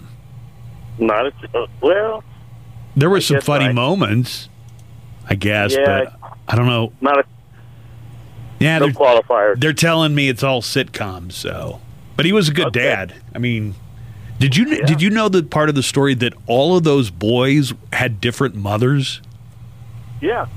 Yeah, they there was one episode where they explained like Hoss's mother was a was a big Norwegian woman, and and then Ben Cartwright had all of these different wives, and they each had a kid. That's why the brothers didn't look anything alike. Yeah, I was going to say they didn't. Little Joe and then Haas were like, no, that's not the same mother. Mm-hmm. Right on. All right, thank you, Pedro. okay, see you later. All right, buddy. we'll see you, buddy. King of the Hill. Yeah, Hank Hill. You know, we said no to Homer. How about Ned Flanders? Tony put Ned Flanders in here in the chat. He's a great father. What about Grandpa Simpson? I mean, he's the you know the head of the Simpson household, kind of. Except he's in the old folks' home. Wasn't he like a terrible dad to Oh, he Homer was though? horrible. Yeah, he, was, awful. right? Horrible. They always do those flashback scenes. There's the one where Homer would, would sit and watch television. He watched, and this obviously was in the early run of the show because they haven't aged. But Homer was watching the moon landing and all these other major events. And then when they go to his household, like his, his childhood home, there's uh, radioactivity coming from that TV. So there's an outline of Homer sitting watching TV on the wall that got imprinted from the radioactivity coming off the television. Uh, just a couple more notes. We're going to do rock news, and then I'll tell you what. When we come back from the commercials, Brandon, present me with a draft of the final list for the Mount Rushmore sitcom dads. You got it. Um, does Goofy count? This is from Adrian. I, listen, i- if you've ever seen a Goofy movie or the the Mickey Mouse Christmas, uh, Goofy would do anything for Max. Anything. Yes. I mean, he was a great dad. Yeah, that he really was a great dad. But I don't know if that's a sitcom or not. Nah, I don't think it would count. Different strokes, dad. So I'm trying to remember. What was the. So you had Willis and Arnold, and what was the dad's name? I mean, I can see him as plain as day. Mr. Drummond. Um, is it, yeah. Mr. Drummond. And he adopted him. I think they were like his maid's kids, and something happened, so he adopted him. God, I wonder. I guess that that whole dynamic probably hasn't aged well, right? uh, Mr. Belvedere. He wasn't the dad, he was the butler. Yeah, I never really What's watched? Mr. Belvedere, but, but It's wasn't he the butler? Mr. Belvedere. Belvedere? Oh, I Right. He was the butler, right? I believe so, yeah.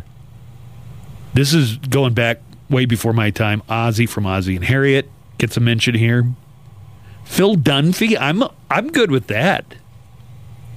Like Phil Dunphy is one of the most hilarious dads from sitcoms. One of the things that I'm willing to do here that we would def- that would be an honorable mention or somebody separate would be Al Bundy slash Jay, Jay Pritchett, Pritchett. played by the same guy. How am I going to make the image of that? That's what you're concerned about. You don't have to put it in there.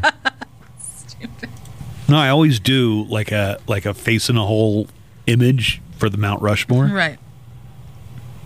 I could probably We're just, just excited he actually is talking about posting an article. He's like, I'm going to do this. Don't make it difficult. Hank Hill. Yeah, Hank but Hill. he'll, A lot spend, of he'll lot- spend an hour on that, and then he'll complain about having to hit 250 words. Oh, that's a good point. Hal from Malcolm in the Middle. Yeah. Mike Brady got another one there. James Evans from Good Times. Dad. Carl Winslow getting a lot of love, man. yeah, he was a good dad. Lots of, he taught him a lot Remember of when things. he went to those other cops who pulled over his kid just because he was a black guy in the neighborhood? Mm-hmm. Uh, really? Yeah. He was like B- Oh yeah. 'Cause his- BLM back before BLM. Well, remember, no, he was a cop. Mm-hmm. yeah, but he was also this is- like Family Matters is the sequel to Die Hard. Like he retired briefly and then ended up in Chicago on Family Matters. Ended up next to Urkel. Who do you think you would rather have, Hans Gruber or Urkel? Eric says the dad from the Wonder Years. Somebody I don't else, even Jack remember- Arnold. somebody else said earlier, absolutely not him because they called him a terrible dad. I never really watched The Wonder Years, so I don't know. I watched, but I didn't think the dad was like a main character. It was mostly uh, Kevin, Winnie, Paul. And uh, the kid who grew up to be Marilyn Manson. They said. Paul. yeah. Do you remember that? they said that Paul from Oh, man. Wonder Years grew up to be Marilyn, Manson. Yeah, and people and there were people like they would have the picture of him from their show and then a picture of Marilyn Manson. It's like, look, it's the same guy. Marcos makes a case for Homer Simpson. You ready? Do it. Homer took another job to pay for Lisa's horse. That's true. and he went back to the nuclear power plant because they had Maggie and there was a sign in front of him that said, ah. Don't forget, you're here forever. And then he posted pictures of Maggie so that it actually said, Do it for her. And then there's Bart.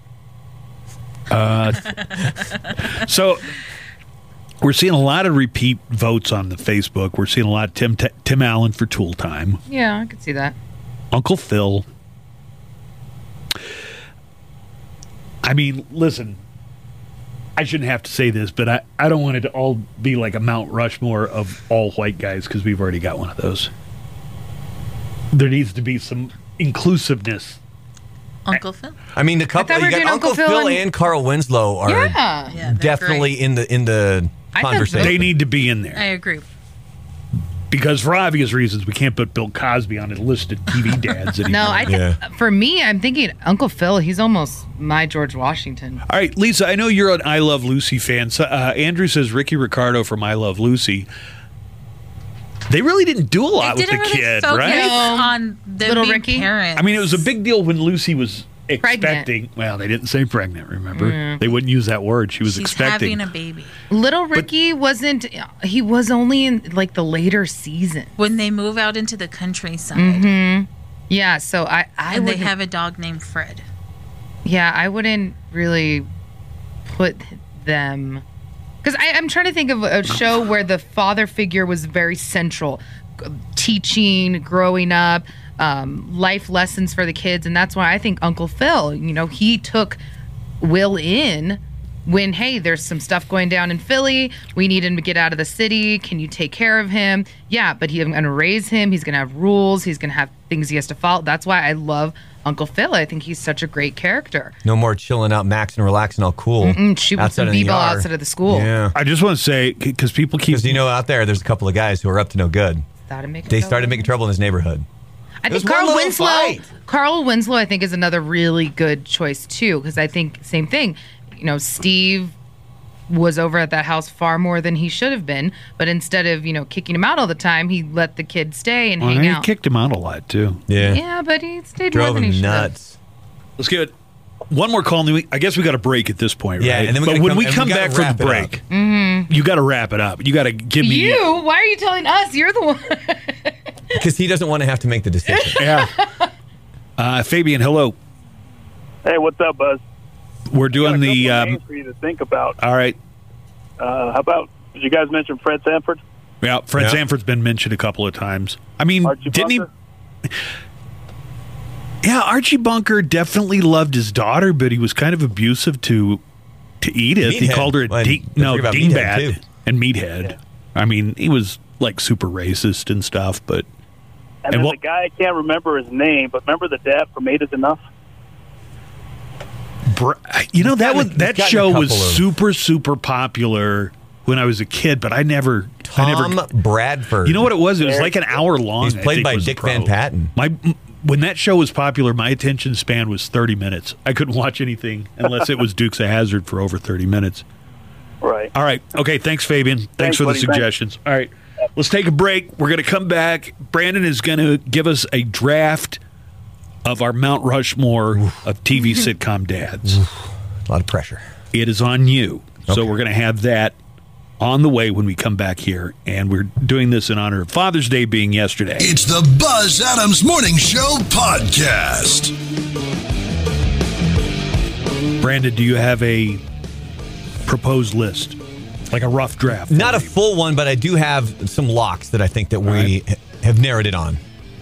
Here's something that got suggested. It's uh, sitcom dads of all time. Let me just put this out there. A Festivus for the rest of us.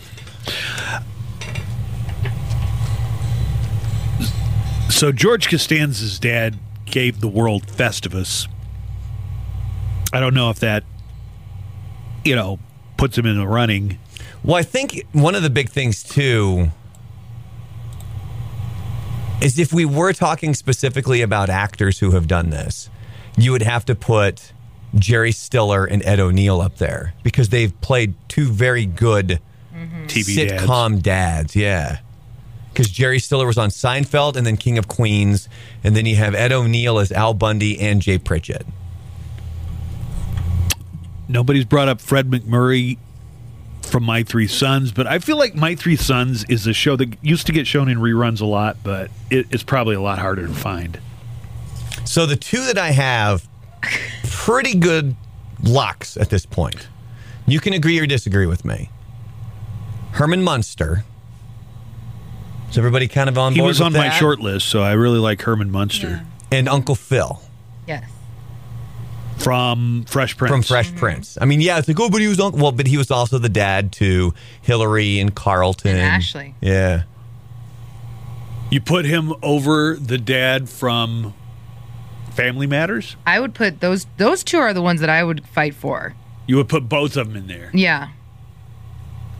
In exchange, I mean, not that I disagree, but would you give me either Mike Brady or Andy Andy Taylor? See, and this is where it's it's being narrowed down here, where I'm getting to Andy Taylor, Mike Brady.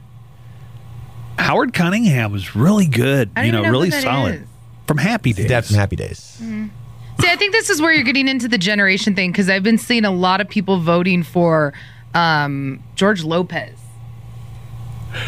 And I think that the thing is, is I didn't really watch didn't that ever really show. watch the George exactly. Lopez show. I didn't watch any of those. Stop and think about it. Ron Howard. Had I'd some heard too pretty many good stories TV about- dads. Stop and think about that for a second. He had Oh. Andy Taylor, and then he had Howard Cunningham. Yeah, but how is Buzz going to make that into a face in the hole? That was just a side note. Okay, so do we have three of them locked down? You want to say I don't know about Herman three, Munster, but I think I think Herman Munster's in. Uncle Phil, I think Uncle Phil is in. Mm-hmm. Mike Brady. God, it's really close, man. Uh. I mean, he did raise not only his three kids, but those three very lovely girls as well. And well. then cousin Oliver came along. yeah, when all the other kids started to grow up and not be so cute anymore. I'd be cool with Mike Brady and Carl Winslow. And and what? You're leaving Andy Taylor out in the cold? Yeah. Okay. See, for me, I I, I lean more towards like a like Tim Taylor or Dan Conner. See, and those are two other really good options. And I think if I had to pick between the two, I'm man, I don't know. I never really got into Roseanne, and then you know Roseanne pulled that stunt a couple years ago. It's kind of tainted the whole thing, but I was never a fan to begin with. So But he was Oh, but the show great. great. on he that was good show. on that show. I didn't even like Roseanne, and I liked his character on that show. He when was Becky hilarious. runs off, he still supports her. um, Joanna, Yeah, what are your votes? I'm down with Herman Munster being in. okay, Well, we so- got we got We him, got Joanna. him. Come on. Okay. God, it sounds like Herman Munster might be in the George Washington position Yeah. for our Mount Rushmore. Who? Uh, what options do we have left? So the two that we I think we I'm gonna say no to the Andy Griffith one Why? Yeah, girl. because I never watched that show. Neither did I. I don't think I ever was- watched He was it, great, trust me. but that godforsaken theme like he would run people out, Right. like like the second I heard the, yeah, I knew that I'm when like, it was time to go to bed. It's time to go to sleep. Yeah, see? If he was that good of a TV dad, we would have watched. If Mash started, ooh, I was way late to bed. Yeah, see, that's the thing is three out of four I used to people. do the same thing. Like you would know when by what show came on, whether or not it was really or late if I wake up in the middle of the night, the TV's still on Mash, and I'm like, oh, it's three in the See, morning. but that's what's trending right now on Twitter is everyone saying like George Lopez. How many of you did you fall asleep to watching George Lopez? He was the TV. Oh, because someone wrote that I think on Twitter. They wrote Happy Father's Day to the real dad that raised me, the George Lopez show. and that's how the whole thing started. I'll be honest, I don't think I've ever seen an episode of the George Lopez show. But I think I that's the not generation thing is that I think the younger generation, they grew up on Nick at Nite. George Lopez was the late night show. So they all remember George Lopez as the father figure. That's why they said Happy Father's Okay. Day to my real dad. So George Joanna, Lopez. here's what we're looking at: mm-hmm. Andy Taylor, mm. Mike Brady, Tim Taylor, Dan Conner, Carl Winslow. I think I, I Because know that there's other in ones that that are on here, but I think if we've narrowed it down to that, can we all agree on that? I- Yeah? Okay. Uh-huh. How about Ross? Where'd you just come from with that? Somebody said that in the Facebook chat a long they? time ago. Yeah, No, I didn't that? see that. Ross from Friends. friends. He was the one who had a kid. that we never saw the child after We saw the kid two? maybe like. Well, he also had a monkey. Yeah. He had two kids. Remember Emma? Oh, that's right. No, Come on. no. All right, Joanna. So Andy Taylor, Mike Brady, Tim Taylor, Dan Conner, and Carl Winslow. You got two spots for those. Because I grew up in that TGIF lineup on ABC on Friday nights. Yeah. I'm Yeah. gonna go with Carl Winslow. Woo! Buzzley. is going to throw a fit. I mean, Andy Taylor and Mike Brady are are right up there. I mean, either one of those I'd be happy with. I mean, I both. would, I would go with Andy Taylor, but again, like both Joanna and Lisa, I haven't, I never watched the show. I would say Mike Brady and Carl Winslow. Also, in retrospect, Andy Taylor was a good dad to Opie, but he would totally run undesirables out of Mayberry. Like he would trick him into leaving and stuff. Mm-hmm. Okay. Somebody suggested Gomez Addams. Listen, we're not doing two monster shows. it's Herman Munster. We need or Go- representation. right. We're not doing two monsters. Okay. All right. So Herman Munster, Carl Winslow. Uh-huh. and Mike Brady? Yeah, great dad. Are we? Is everybody Okay. cool with that? Gay, that? by the way, so a little more diversity there There for you everybody. go. Well, I'm down with Mr. Brady. I'm down with Mr. Brady. I think we got I our did four. love- Wait, and then what's the fourth one? Uncle Phil? no, Carl. well, yeah, Carl Winslow. So you got Mike Brady, No, Uncle no, Phil, Uncle Carl Phil's a Winslow, and Herman different- Munster. Yeah. Oh, so we're doing Uncle Phil and Carl Winslow. Yeah. He just said. You're uh-huh. the one who said you wanted you know, diversity. I was gonna say, please make a note. Yeah, He but also- let's he just not said no overdo two it. monster shows. we only got one monster show. Which one came first, the Addams family or the Munsters? I don't, I don't know. remember. I know for sure that the Addams family was on before the Munsters. Are we like putting on the time slot on Nick at Nite. Yeah. Are we putting Herman Munster in that pole position? I think so. Like the yeah. George I think he- Washington? I think he Yeah, was, I'm okay with that. Especially after that speech about being different. Hey, do we have to break or are we going to get to We gotta uh, break. rock news? Now we got we, we got a break. We've been throwing it back for an hour. It matters at this point. I was thinking you were going to forget. No, no, no. I want to. Are you doing the the thing about Kurt Cobain's guitar? yes. Because I just found out a fascinating story about. Do you mean how it's already up on our website? But yeah, continue.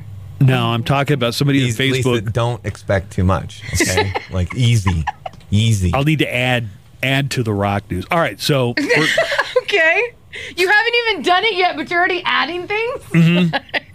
there's also a band that has their own brand of deodorant Got it. that we need to talk about. Fantastic. Ooh. Smells smells like mosh pit. All right, so here's what we got: Herman Munster, Yeah. Uncle Phil, Yeah. Mike Brady, Yeah. Mm-hmm. and Carl Winslow. Mm-hmm. Is that what is that what we're locking? I mean, I'm fine with that. Mm-hmm. I'm fine with that too. Down. Because I, I, if I mean, I, I honestly, I wouldn't be able to decide between a Carl Winslow or a Dan Conner or a Tim Taylor. So I could keep trying to argue that point, but I'm good with that. I'm good with it too. All right, that's our Mount Rushmore of sitcom fathers. Got to draw the line somewhere. Ward Cleaver's on the outside looking in. So is Andy Taylor. Taylor's out in the cold. So is Howard Cunningham. Oh man, Mr. see, I feel bad about that one. He was a great TV dad. It's the Buzz Adams Morning Show podcast. I feel like we have a lot of rock news, so we should probably just get into that right away. And Hold on, I have I got something quick. I got to ask Lisa. okay. because Lisa shared this on Facebook. Go ahead. where it says, "Do all Hispanic siblings say my mom when referencing towards towards her like we don't share the same mom?" So Yeah, do you do that? Totally. Like when you talk to your brother and sister? Oh yeah, no, but I've it's been called out for that. So Yeah. you do One it my too? friends, yeah. Yeah. Okay, because my wife does it, but she explained it to me. She's like, because in the in the tr- uh, translation from Spanish, that's how it technically translates. when Oh you're- no, when we you're talking just about your we just do it like, hey, your mother called. Your mother too. Ugh, don't tell me that. Oh, because the way they'll do it as well is when they're talking about it, they'll say like, "Well, my mom did this," or but My they're mo- referring My to My mom's calling you. Yeah, like Buzz, when you're talking to your brother, would you say I talked to mom today, or would you say I talked to my mom today? I'd say I talked to mom today. Yeah, see, yeah, no. Why would I say my mom? It's his mom too. but see, that's that's I the thing that is a that the way that the translation, I guess, works out. At least that's the way my wife explained Mi it to me. was- madre, not our madre Yeah. or whatever. See, for us, Yeah. it's, it's it's either we're either claiming her or not claiming her. We're like, yes, my mother, or like my mother called me today, and it's like, oh, she called you, cool. She didn't call me. Or then when it's like, oh, your mother called today. What did she want? What did the lady want from you today? And I've had friends call me out on that. They're like, "You guys share the same mom. Why are you saying it like that?" We're claiming either, you know. well, We're having a good day. It's my mom right now, so Yeah, exactly. It's my mom today. She's, you know, we're in a good place right now. But who, then if Brandon, she's mad who at said me, that oh, it was a your mother leftover? called. Who said it was a leftover from the Spanish language? My wife. Oh, did she explain it? Yeah. Brandon. She said it's a translation it. thing. That's how she explained it to me. Yeah, no, it's. Just, I didn't say she went into a full, in-depth explanation on When, it. when I first moved to El Paso, I couldn't understand. Like people would call for request because Uh-huh. I was on a night, and people said, "Can you put me some Metallica?" or "Can you put me some Led Zeppelin?" I was Uh-huh. like, "What the hell?" But in English, right? I was like, "What do you mean? Can I put? You? Who says that?" I guess it's like how you would say it in Spanish, translated directly into English. It's just as I think. Also, it's just slang. It's just slang. No, I just. It's like whenever I, like I when never you're fixing. to think about it. Yeah, I- yeah. I, I- I don't think just about like, it. It just happens. My mom's calling you. Yeah. Or like when you're saying you're fixing to do something, you're not actually fixing everything. You're just preparing to do something. Or finna. Funna. Finna. I'm funna go to the store. It's finna go to the store. Yeah, but I mean, it's our whole family because my whole family's now responding does on this laughing. finna mean? Fixing to. Yeah, it's like a I'm fixing finna. to. I'm finna. That's really how like my people would say it is. I'm finna. My people. My mm-hmm. people. Oklahomans. Yeah. No, I, I I think it is a Hispanic thing because my whole family's commenting like laughing about it, and they're like, "Yes, I do it too. We do it to um, you know, Tia Chata too." And then my cousin Jessica said the same thing. She's like, "We do that. I do that with my brother." Like if I called up my brother, which I did, uh, like if I had called him up and said, "Hey, did you remember to call your dad today?" I wouldn't say. I'd say, "Did you remember to call dad?" No, you wouldn't say his dad. You would say your dad. Yeah. So you like- would say, "Hey, did you call my dad today?" No, I would just say, "Did you call dad?" and assume that he knows which dad I'm talking about. No, we do say I say No. my or your. My. Yeah. Like Look. yesterday, it's my like, grandpa's hey, calling you. Hey. yeah, I'm like, it's my it's my dad's holiday. Celebrate it. Call him. I wasn't bluffing about the rock news. We do have a lot. I just, yeah, I just We did- wanted we a actually quick have a lot. explanation. I Okay. didn't mean to fall down that rabbit hole. Our bad.